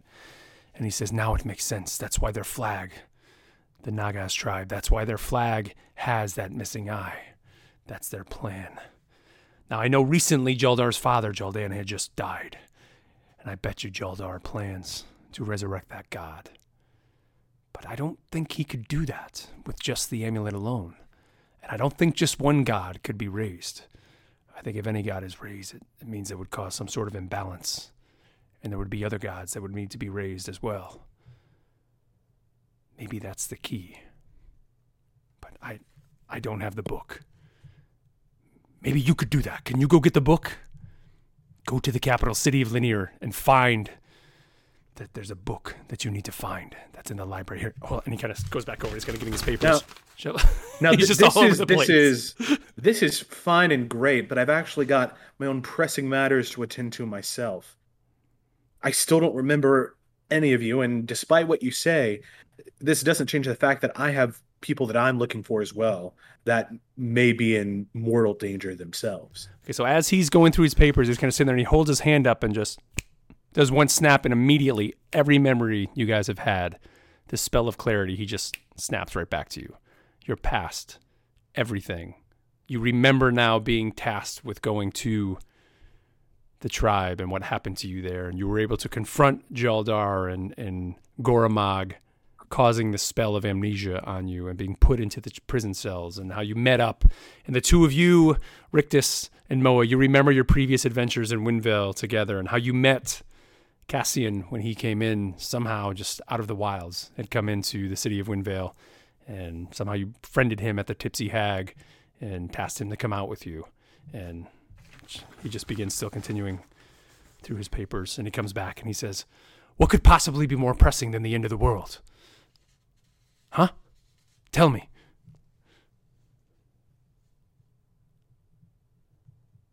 Family matters I care not to get into right now. But trust me, I don't say that lightly. Well, if there is no world, you cannot have any family matters. What would we need to do to get this book? Well, you would need entry number one into the library, which is, of course, in the, the capital city. Um, I just I need to find the name of it. Um, yes, yeah, here it is. You have a library card? Any Uh, outs over outstanding due? I, well, I, and some of these books may be a little old and, and maybe due back, but I'm not going to task you to bring those in. But um, the, the the tomb of the or the tome, the tome of the unbound. That is the book that you need to get, the tome of the unbound, and maybe that will shed light on what it is that we need to do um, to do it. But you will need to again go to Lanier, get to the library, and I mean you could tell them I sent you. I, I don't know if they'll let you in because of that, but there may be another way in at that point. But I need you to to go there. Um, and along the way, of course, you'll you'll pass through Windvale, um, and if you have any pressing matters that you need to take care of, but you know, do take haste to get that book because time is of the essence. I don't know. I again, I don't think that you could resurrect a god just with that one amulet, and just by sacrificing one orc's eye would be enough. Um, but from the look of the fight you guys have been in, and from what I have seen, it seems he's pretty dead set on doing that. So I'm sure he will do anything he can to do it. Okay. So, uh, where in relation to where we are and uh, those two towns is the orc settlement? Uh, the orc settlement is it? east. So the orc settlement is east. You guys are kind of here in the center. To get to Windvale, you got to go north, and then it's kind of northwest to uh, kind of follow the road there, which will then lead you to the capital city. Okay. Kind of at the base of the mountains, there's a road that goes to kind of get you there. All right. Any Well, other we're gonna- information you have that would help us? Not much, other than you know, I, I like I said, there was there was an elf that showed up. He died. I don't know. He's he's buried in the back. You're you're welcome to. What do you know this elf's name? No, he never told me his name. In his dying breath, he just told me to get the amulet. That was it. He told me the fate of the world depended on it, and I believed him. So, do you know anything about this amulet? I don't, unfortunately. Or this book will tell us more. That's why I need. We need the information. Yeah. Can you can you portal us to Lanier? Not right now. No. Like I said, it takes me days to be able to do that. How how convenient. How- how convenient. Uh, I'm, I'm, I'm losing um, my arcane abilities as the years go on. Once you hit 40, it's all downhill from there. I should make a pill for that. Um, You're you're welcome to rest in my humble abode. I have one bedroll in the corner that um, one of you can take if you want. And, uh, Oh, it's okay. We have a room at the uh, the old hag, or no, the that was the Starlight Inn. bar. The Starlight Inn. Starlight Inn. Yes, um, Uh, we'll get rested up there and maybe maybe get some horses or or something to help with the journey. How far is it to um, Um, it's about places? I guess. I'd say probably about half a day, and it's about dusk right now. So I don't know. It might be worth maybe hanging out here, but that's- or to Windvale, to to Win- Windvale. Yeah, to get to the capital city. I mean, we're looking at probably two to three days to get there. sure. Well, we we have like supplies for camp, right? Yeah, you do. So we could camp camp in the backyard or did uh did this elf bedrolls. did this elf that came through have anything on him before you buried him? Uh, just just the leather armor that he had. He had a bow and arrow and a dagger, and that was it. He was bleeding rather profusely from his chest. He had a wound in his Um, chest. Can I have the other dagger? Sure. And he just kind of points over. It's over in the corner. And then you, you see, amongst all the other just clutter and all that in his room, under you know some papers and books over there, you see the the dagger, and he just points it points to it over there. Um, it, can I do a perception check to see if I recognize anything like out of the ordinary about this dagger, or if it's just like a regular dagger? Sure.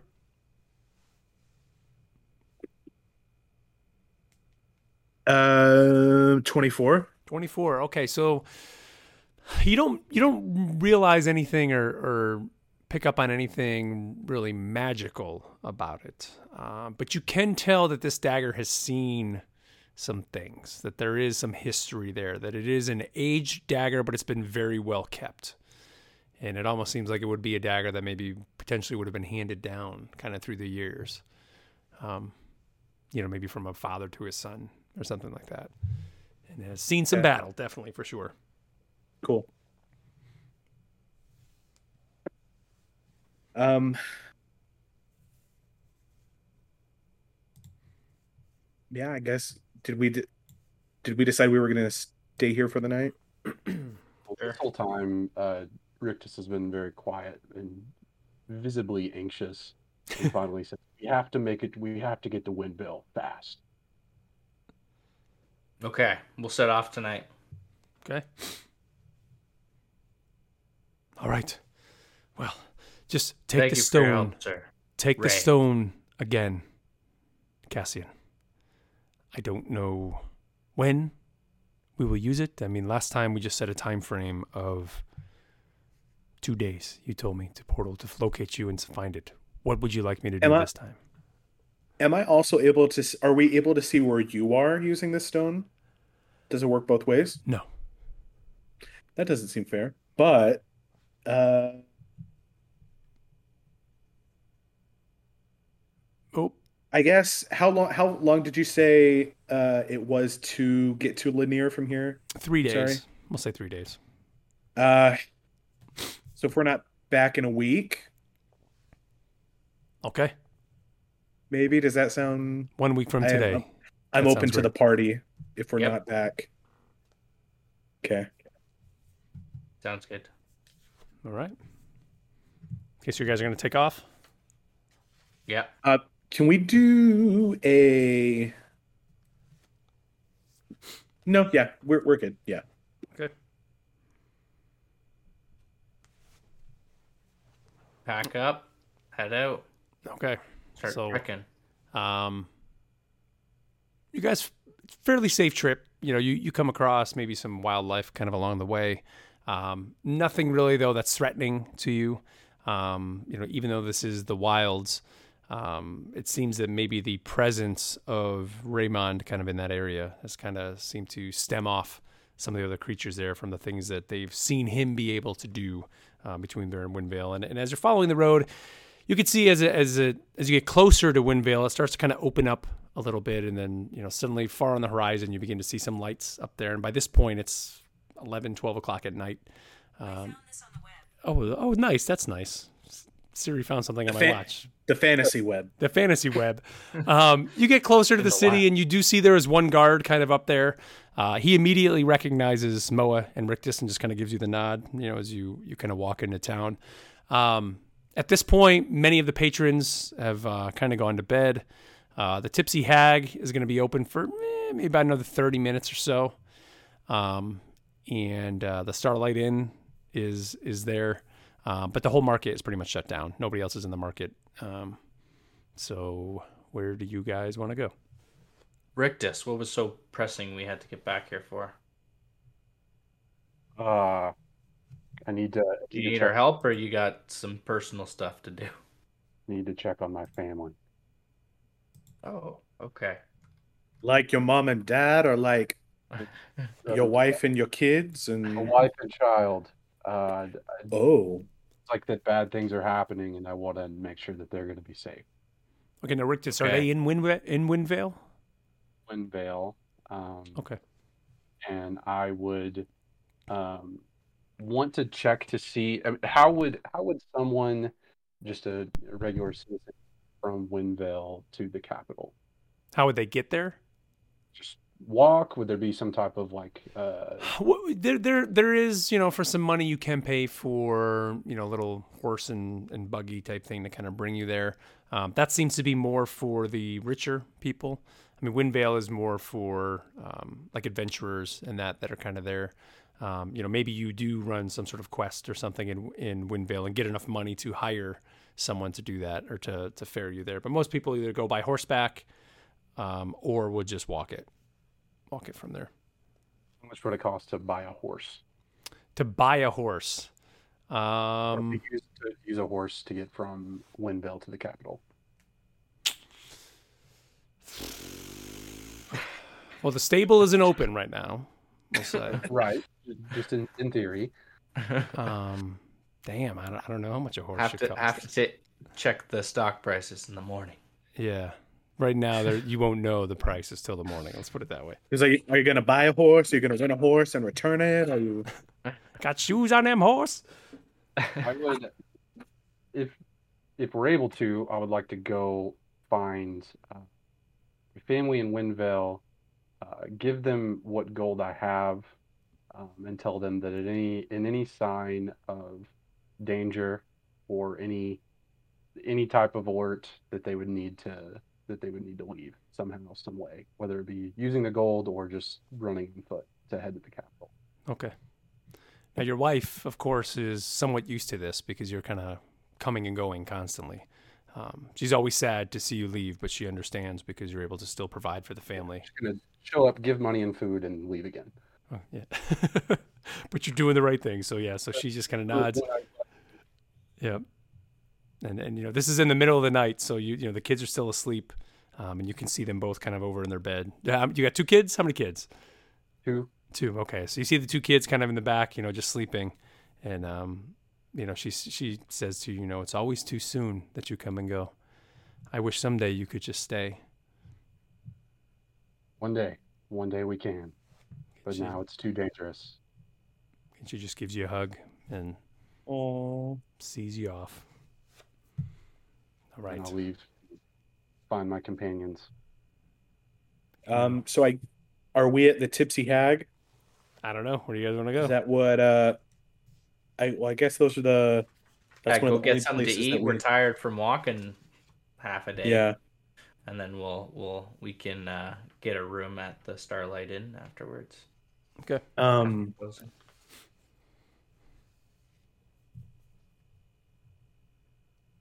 Like to ask the the the barkeep Okay. if they Nice.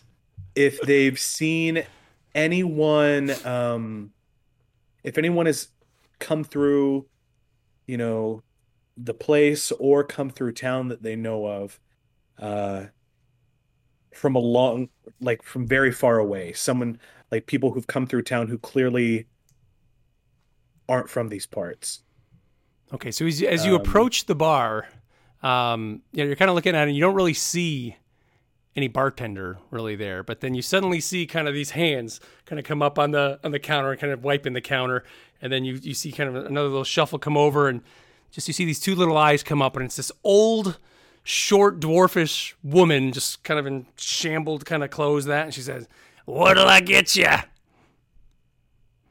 Hey Blanche. Hello. Hey, hey, Moa, how you doing? Good to see you again. Just a regular. Just to- okay, so she kind of leaves, goes over, coughs into the towel, kind of puts it back up on the counter, goes over, gets the drink for you, pours it, kind of puts it back up on there, and she says, "What about you, Rictus?" Same for me. Strong stuff. Yep, goes back over, gets the strongest ale that you uh, that she knows you like, puts it back up there. And what'll it be for you, new guy? Um i was wondering if you actually had any any tea on you Ain't got tea here. I got. I can go get some leaves in the back and just boil them up Uh, a little nope. bit and get some, Uh, uh, some tea if you Uh, want that. That's that's very very sweet of you. I I'll just have one of what the other. You want the have. strong one or you want the one the Birdman drinks? Uh, That's strong one. John, okay. Surprise me. She goes back over, coughs in the towel again, gets the the drink and just kind of puts it back up there, and then dips the towel in some water and just starts wiping the counter down again. Um, and so this is where I'll ask her if, besides us, if she's seen anyone from out of these parts, anyone who uh seems like they haven't fit in.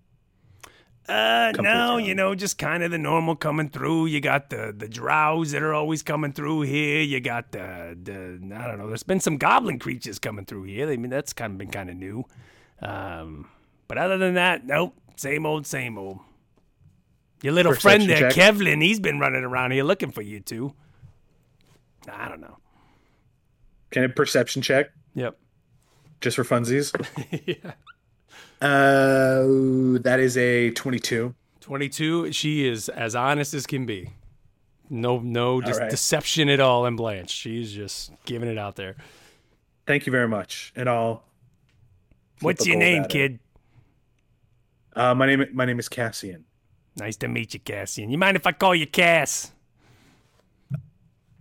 Um, I, I actually I prefer Cassian. That is that is my name, Cassian. nah, Uh, kids these do days and she turns around do you have a do you have a problem if? She just walks away. All right. Okay. All right.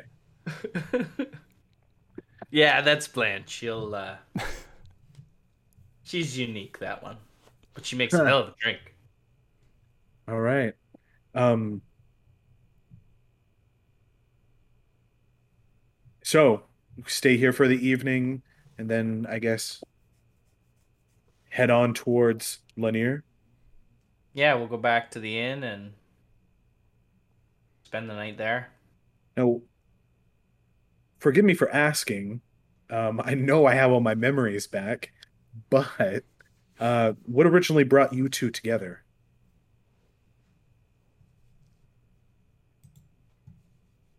Man, it seems so long ago. Well, what was that? Oh yeah, we similar to to that just there is is we uh, woke up after a long night with Blanche and her drinks and and uh, ended up uh, went looking for looking for a drow. And uh, we found him and that that drow was uh, helping kidnap uh, kidnap young gnomes, young girls, girls young, yeah just girls. girls, and uh, it turns out that, that that these goblins were trying to um, trying to resurrect their god. Yes, Uh, Maglubiyet. Maglubiyet. But Bless you. we were able to to shut them down for the time being. yeah, just a couple of adventurers looking looking to make some coin, make our way through. Well, this seems to be a common theme around these parts. People trying to resurrect gods. I. Seems so. It's not something that I like to dabble in. Um, you two seem like very honorable fighters, very honorable adventurers. Um, but I must tell you, I have my own pressing matters to get to after we do this. I give you my word that I would help recover this book and we can end this. But after that, I I have to be on my way. Understood. I think the same goes for us. Okay.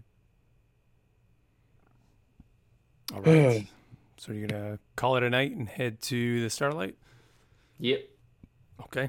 So you guys um, basically shut the bar down. Like I said, it was only going to be open about 30 more minutes. At this point, Blanche is kind of ushering everybody out. She's like, all right, get out of here.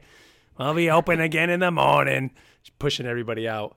And um, before uh, before we leave, Cassian uh, he takes one sip of the strong stuff and immediately starts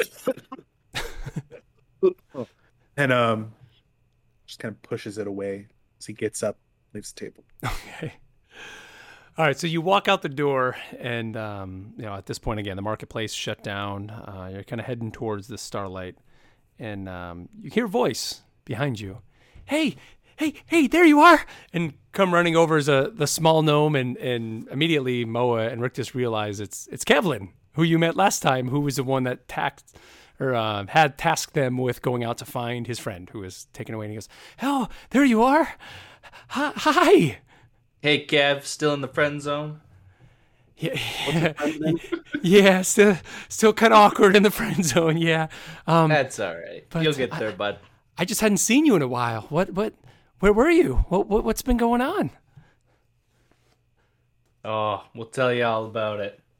Uh, another time. What's what's happening here? Oh, just same old, same old. You know, um, Lily's just still, you know, we're working with her father, and and we're still, you know, holed up in our apartment, and I'm not really doing much other than just baking goods like I always do, and and that's eh, that that that's me. That's Kevlin. That's that's me. But Yeah, I, I I just wanted to say hi because you're my two best friends, and and yeah.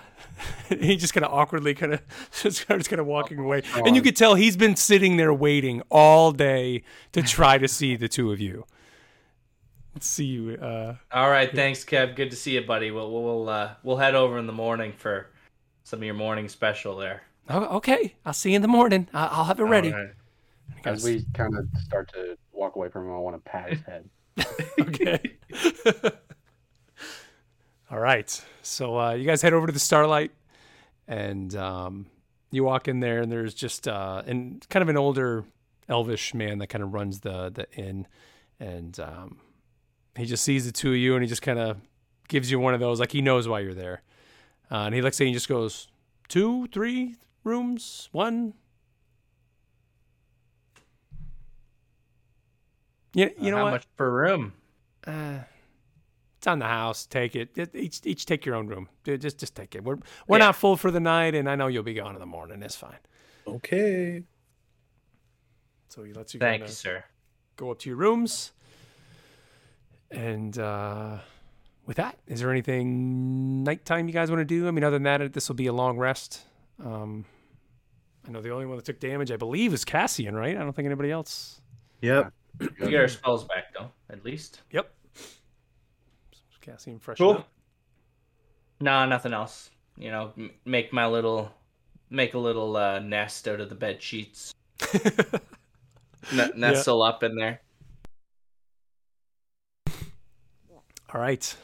Um, all right. So it's morning, and um, you know you're all kind of awake. You come down, and you know the the Starlight Innkeeper just kind of again points at you guys like, you know, if you need to, come on back tonight. Don't know if it'll be in the house. It just depends on how busy we are here. But um, you know, have a good day. Take care. Thank you again for all you do for everybody around here. And um, as you walk out, I mean, it's a little bit mid mid morning. It's about ten o'clock, you guys, because you got in so late. You did sleep in a little bit. Uh, it's a nice day in Windvale, and, and you see there's the market's kind of filled with all kinds of people um, all over the place. And um, what do you want to do here? I mean, we, you know, you have the booth with uh, Kevlin and his baked goods. Uh, you Yep. have Lily, who works with her father, who is the armorer. Um, there's even the potion man. There was a guy who had all the potions as well that kind of went up to you with the coat. He kind of had all the, the stuff on him. Um, he's How in were the market as well. prices on his potions? I don't know. Go Do you recall? Ask my Mm, comrades. I Probably forget. pretty steep. What? Probably pretty high. Okay. Um, I say we go see Kevlin, get some breakfast from him. Yeah, let's do it. Okay. So you go on over to Kevlin, and uh, he, you know, he's sitting there and he's like, ah, you made it. And he turns around immediately and he, he pulls out uh, two little small um, cupcakes, kind of cupcake, like they don't have frosting on them, but they're kind of like these breakfast. Like a It looks- muffin? A muffin, yeah, more, but but it, but there's something weird about it that you're just like, yeah, I don't know, it's it's still kind of weird. And he puts two of them up on the counter. He says, "Here, take them. You, you, can- you can have them." Are there Yeah. drugs in these? What? You what? Are there drugs in these, Kevlin? Oh no, no, there's no drugs. Uh, who, who, who's this with you? And he kind of points to Cassian. Um, my my name is Cassian. I just met up with these. And He's don't fine. call him Cass. I'll like. No, I, I won't wing- if he doesn't want me to call side. him that. Um, yes, and He's cool. these two have not stopped singing your praises, Oh, Sir Kevlin, the entire time we've been hands just all together. They, they told me as soon as we got back, they said the first thing I had to do when we got back to Windvale was to try the delicious offerings of Sir Kevlin. sir, uh, sir. Oh. I, that's what they said. I don't. I'm, you know, just meeting. I'm not sure if that's your official title, so apologies if it's incorrect. Um, but what uh, what would you suggest for a weary traveler new to town? What should I what should I try from your fine goods? Oh, I have something. And he, he turns around real quickly and he's kind of rummaging through everything and he, he pulls out a much larger muffin cupcake thing for you and puts it on the counter and says, This is what I would try if you wanted to try the best of Kevlin. This is it. And he puts it up on the on the counter for you. So what is it? It looks delicious. Well, it's it's a secret recipe. Kevlin's recipe. Can't I can't tell. I bacon can't tell. Oh, you, what do you call it? Surely call it has a name. Um, the Sir Kevlin Special. That's what it is. And what what what kind of flavor should I be looking for? the best around. Oh, great. Um, well, I'm right. It's a very short menu here. Um, uh, is this safe for me to split with my uh, with my animal friend? Oh, you I- you you go ahead. I'll. Uh... Oh, never mind. Well, well Oh, oh, sorry. I point down at, at Faust who. Um, so when when Faust is uh, when Faust teleports, becomes this like glowing neon blue color, but when those powers calm down, it just looks like a regular red fox. So just like trotting beside me. okay, cool. Is it safe to to share with him? Yeah, it, it should be fine. Yeah. Okay. All right. Break off a piece and throw it on the ground for Faust and And Kevlin's just sitting there, all his hands he just- his hands up by his face, just looking to see if if Faust likes it. um should I uh I don't know what to think. Should it taste good? Should it not taste good? Uh I mean, you, I are, so are you it. going to take a bite too? If you take a bite, it is Yeah, actually oh, very yeah. well. It is or very Okay. good. It, it's He's Great. good. He's good. He's good. Yeah, he this because this is his Oh life. This is what he does. He doesn't have a big collection, but he or selection, but he can. uh he can I don't some know what abilities you may have, but sir, you are the most talented sorcerer of flavors and fine baked goods that I have ever had the pleasure to meet. Thank you for allowing me to experience this. It is it is magnificent. Why, thank you, Cassian. We are now friends. Oh, great. As my new friend, I was wondering if you could tell me what would be the best place to find some potions in Um, town here. In Windvale, it's that guy over there he, with the long coat. He just, And that, I don't know how he puts them all in his coat. He, he, he just has tons of them in his coat. That's where everybody buys their potions. you know, is he the only one in town who has them? That I know of. I'm not usually buying potions, so I don't really know if anybody else has it, but he's the guy. Okay. All right. All right. Good to know. Um. Yep. Okay. That's Thanks, all I got. Kev. All right. I'll, I'll see you later. And he's waving just very enthusiastically as you guys leave. And then you see him just kind of turn around and he kind of puts his hand over his mouth, like, oh my God. So you want potions? Yeah, yeah, yeah. This guy over here. And uh, okay, so as you we'll approach the the uh, potion broker, we'll call him, um, you can see he's kind of talking to someone else, and he's he's taking some gold pieces, and he hands over a vial of um, kind of like this black, um, shimmery liquid, and he hands it over to him, and he just kind of nods and kind of gives the guy a wink, and then he kind of turns your way and just says, "Hey, Can I do a quick perception check to see how many gold he was pocketing? sure, See like how much this person paid? yep, Uh that's an 18. five gold pieces." Okay. All right.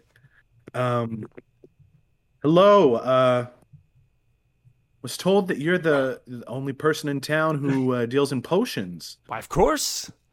I have all the potions Was you what- need. He, he opens up his coat, and you can see there's just potion, potion, potion, potion. He's like a, you know, just filled with these things. But when he closes it, it almost you. It's almost like they disappear when he's able to close it. Like it just kind of form fits to his body. But when he pulls it out, you can just see there's tons of vials of glass.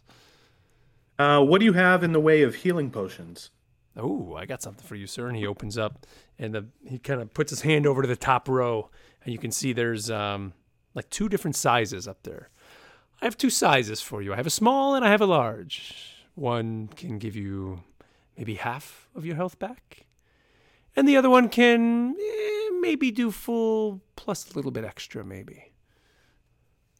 Well, if it's full, then how can you get extra?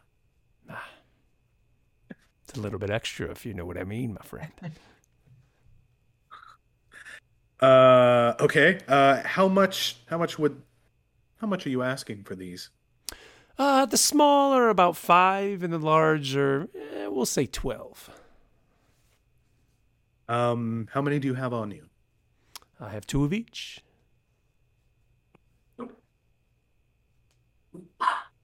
I'll take the lot. Really? Mm-hmm. Oh, big spender here. Okay, so he takes out two of the small. But hands- since I'm buying in bulk from you, any way you could knock down that price a little? I'll say thirty gold for all four. Math. 25 gold, I'll take all four and make sure we come back and buy some more from you when we come back through town. Hmm. Sorry, sir. Can't do that. Thirty, and it's yours. Or you can buy them piecemeal if you want.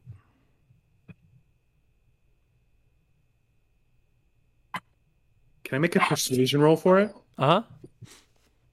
How are you going to try to persuade him? Uh, oh, I guess I should have done persuasion for that counter offer. Um, you know what? I'll do the 30. Okay. I'll do the 30 and take all four. All right. So he takes all four and hands them to you, and he says, "Nice doing business with you, sir. What- What was your name?" You can call me Cassian. Okay, Cass. I'll see you next time. And he kind of closes Cassian. his coat and he just walks away. Cassian. He just kind of, and he, as you say, he kind of throws his hand up as he's walking away from you. And goes on to the next customer over there. All right, should we visit the stables to see what kind of horse deal we can get? Let's go.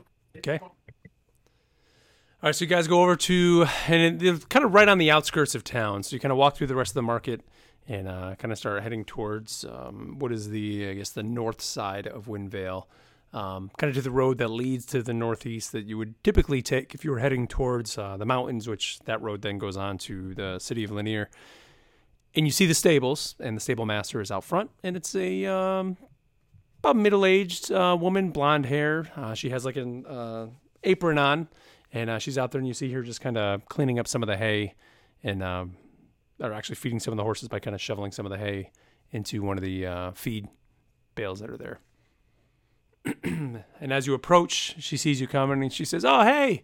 And she kind of leans and puts her her uh, shovel that she had kind of down and says, "What can I do for you?" We're looking for some some horses for travel. Hmm.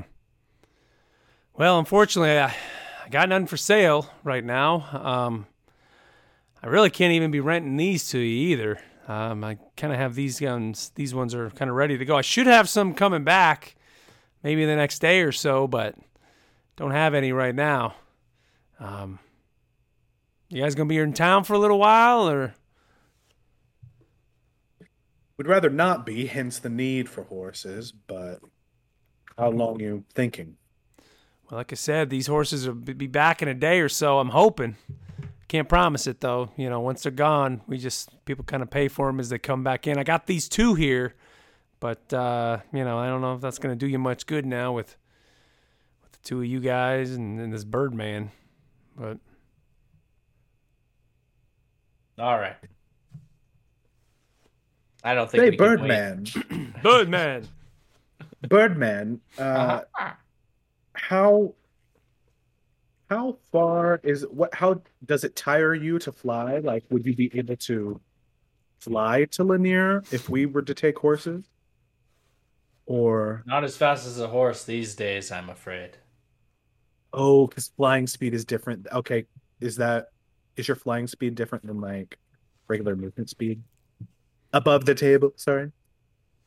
Well, I don't have the stamina of a horse.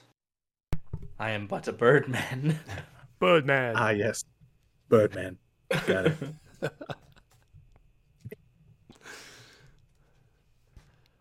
no, So do I, we- I think I think we need to we need to set off. We we need to leave as soon as we can. It's just a day from here, right? Uh, from from Windvale now, yeah, about a day and a half. It'll take you to, to get there. I'm fine to walk. the best bet is to Okay. take off on All right. So you guys begin walking, and uh, by this point, you're taking off around like one o'clock or so in the afternoon, we'll say. And um, again, not much happening. I mean, you're passing some people kind of coming and going on the way. You see some horses go by you, go going towards Windvale. Um, a little buggy kind of passes up behind you and, and goes by. And as you're following the road, you realize that the road is starting to get a little bit rougher. You know, it was it was a nicer road kind of towards Windvale, but as you're getting out into the wilds, it's getting a little bit more, um, you know, arduous, if you want to say. There's, there's, you know, more potholes and things like that in the road, and, and eventually it just becomes, it's no longer brick, it's just straight dirt. Um, it narrows at different points, and um, as it's getting to be around four or five o'clock, you suddenly realize that it's starting to get a little bit dark where you are, and it, it really shouldn't be dark at this point during the day. And um, as you kind of are going through it, you can tell it's kind of opening up as if you're coming to another um, town and you're heading kind of northeast. So you're at the base of the silver uh, of the Silvertop Mountains, and you can see the mountains kind of in the back. Um, but it's again the the the darkness just kind of seems to be a little bit unsettling and a little not normal. Um, and as you get a little bit closer to or continue on, you start to see like a fog that's kind of seeming to to move in, and um, you're beginning to approach, like I said, what what appears to be a town. And at this point, the fog is becoming rather thick, and it's as if night now has suddenly just descended on where you are. Can I do a uh, Arcana check to see if this is some sort of magic Sure, give me it. Uh, Thirteen. 13. So you do sense that there is some sort of arcane energy in the air, that there is something that is causing this, that um, above this, there should just be regular bright sky and not some sort of darkness. Um, as you get a little bit closer, you start to see kind of on the ground um, a body off to the left. And it kind of Yeah. you kind of you both kind of or everybody kind of like stops for a second and sees it and it's kind of s- just laying in the middle of the road I'll take do an invest- spear. Get ready. Can I do an investigation check to see if there's anybody else around? sure See if we sense that. Yeah. Natural 20. natural 20 so you kind of move towards the body a little bit but try to kind of peer through the fog and you start to realize that there's even more bodies kind of on the ground and and not just in the area where that is like you start the the fog as you move towards it kind of dissipates a little bit and kind of opens up and you start to see in front of you just all manner of bodies you see children adults elderly all just kind of strewn about the ground. Um, many of them and you look and it looks like their faces are just like decaying. Some of them their faces are almost gone but just blackened um, and they're just strewn all across the ground.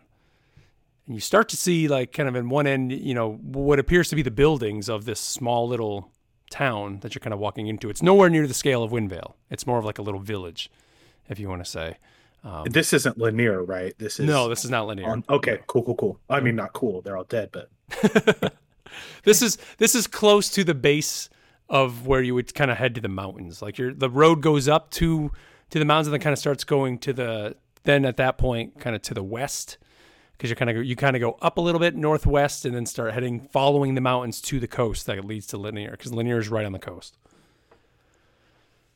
And there's just this air about the place that just is unsettling where you are. Um, I check one of the bodies to like Sure. signs of life or anything. Okay, give me an investigation check. Uh, nat twenty. Nat 20. Okay, so you go over to one of the bodies. yeah, boy. It's a um, young woman. She seems to be maybe age 22, 23, and you you kind of roll her over, and her face is just you can see where there's gouges in the face, and then in her chest it just looks decayed. Like everything about her just looks kind of rotten, uh, just kind of all over her body. Um, So like for a while, it, it's been like this. Or does it seem Can't quite tell. Um, you know, you can't tell if it's because part of her doesn't look like that. Like part of her, it's just kind of that general area. Like her legs look pretty much normal. It's just kind of in her chest that is just decaying. And no, Is- like heartbeat or anything. No, she's Pulse. dead. to do an uh, well, I guess I have no advantage with Arcana, but like a specific check on the wounds to see if they are magical based Okay. or like. Does that make sense? Um, do do an Arcana. Do an Arcana because I think that that. Let's see what you get with that.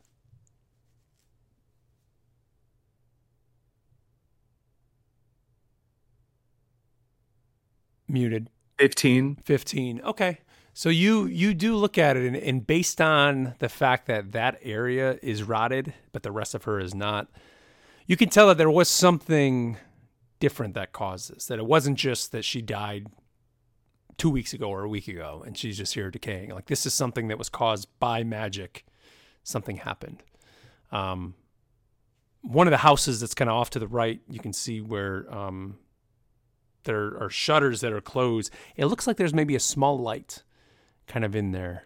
And you almost, you suddenly all hear just like a little sound kind of in there, like a whisper in the house.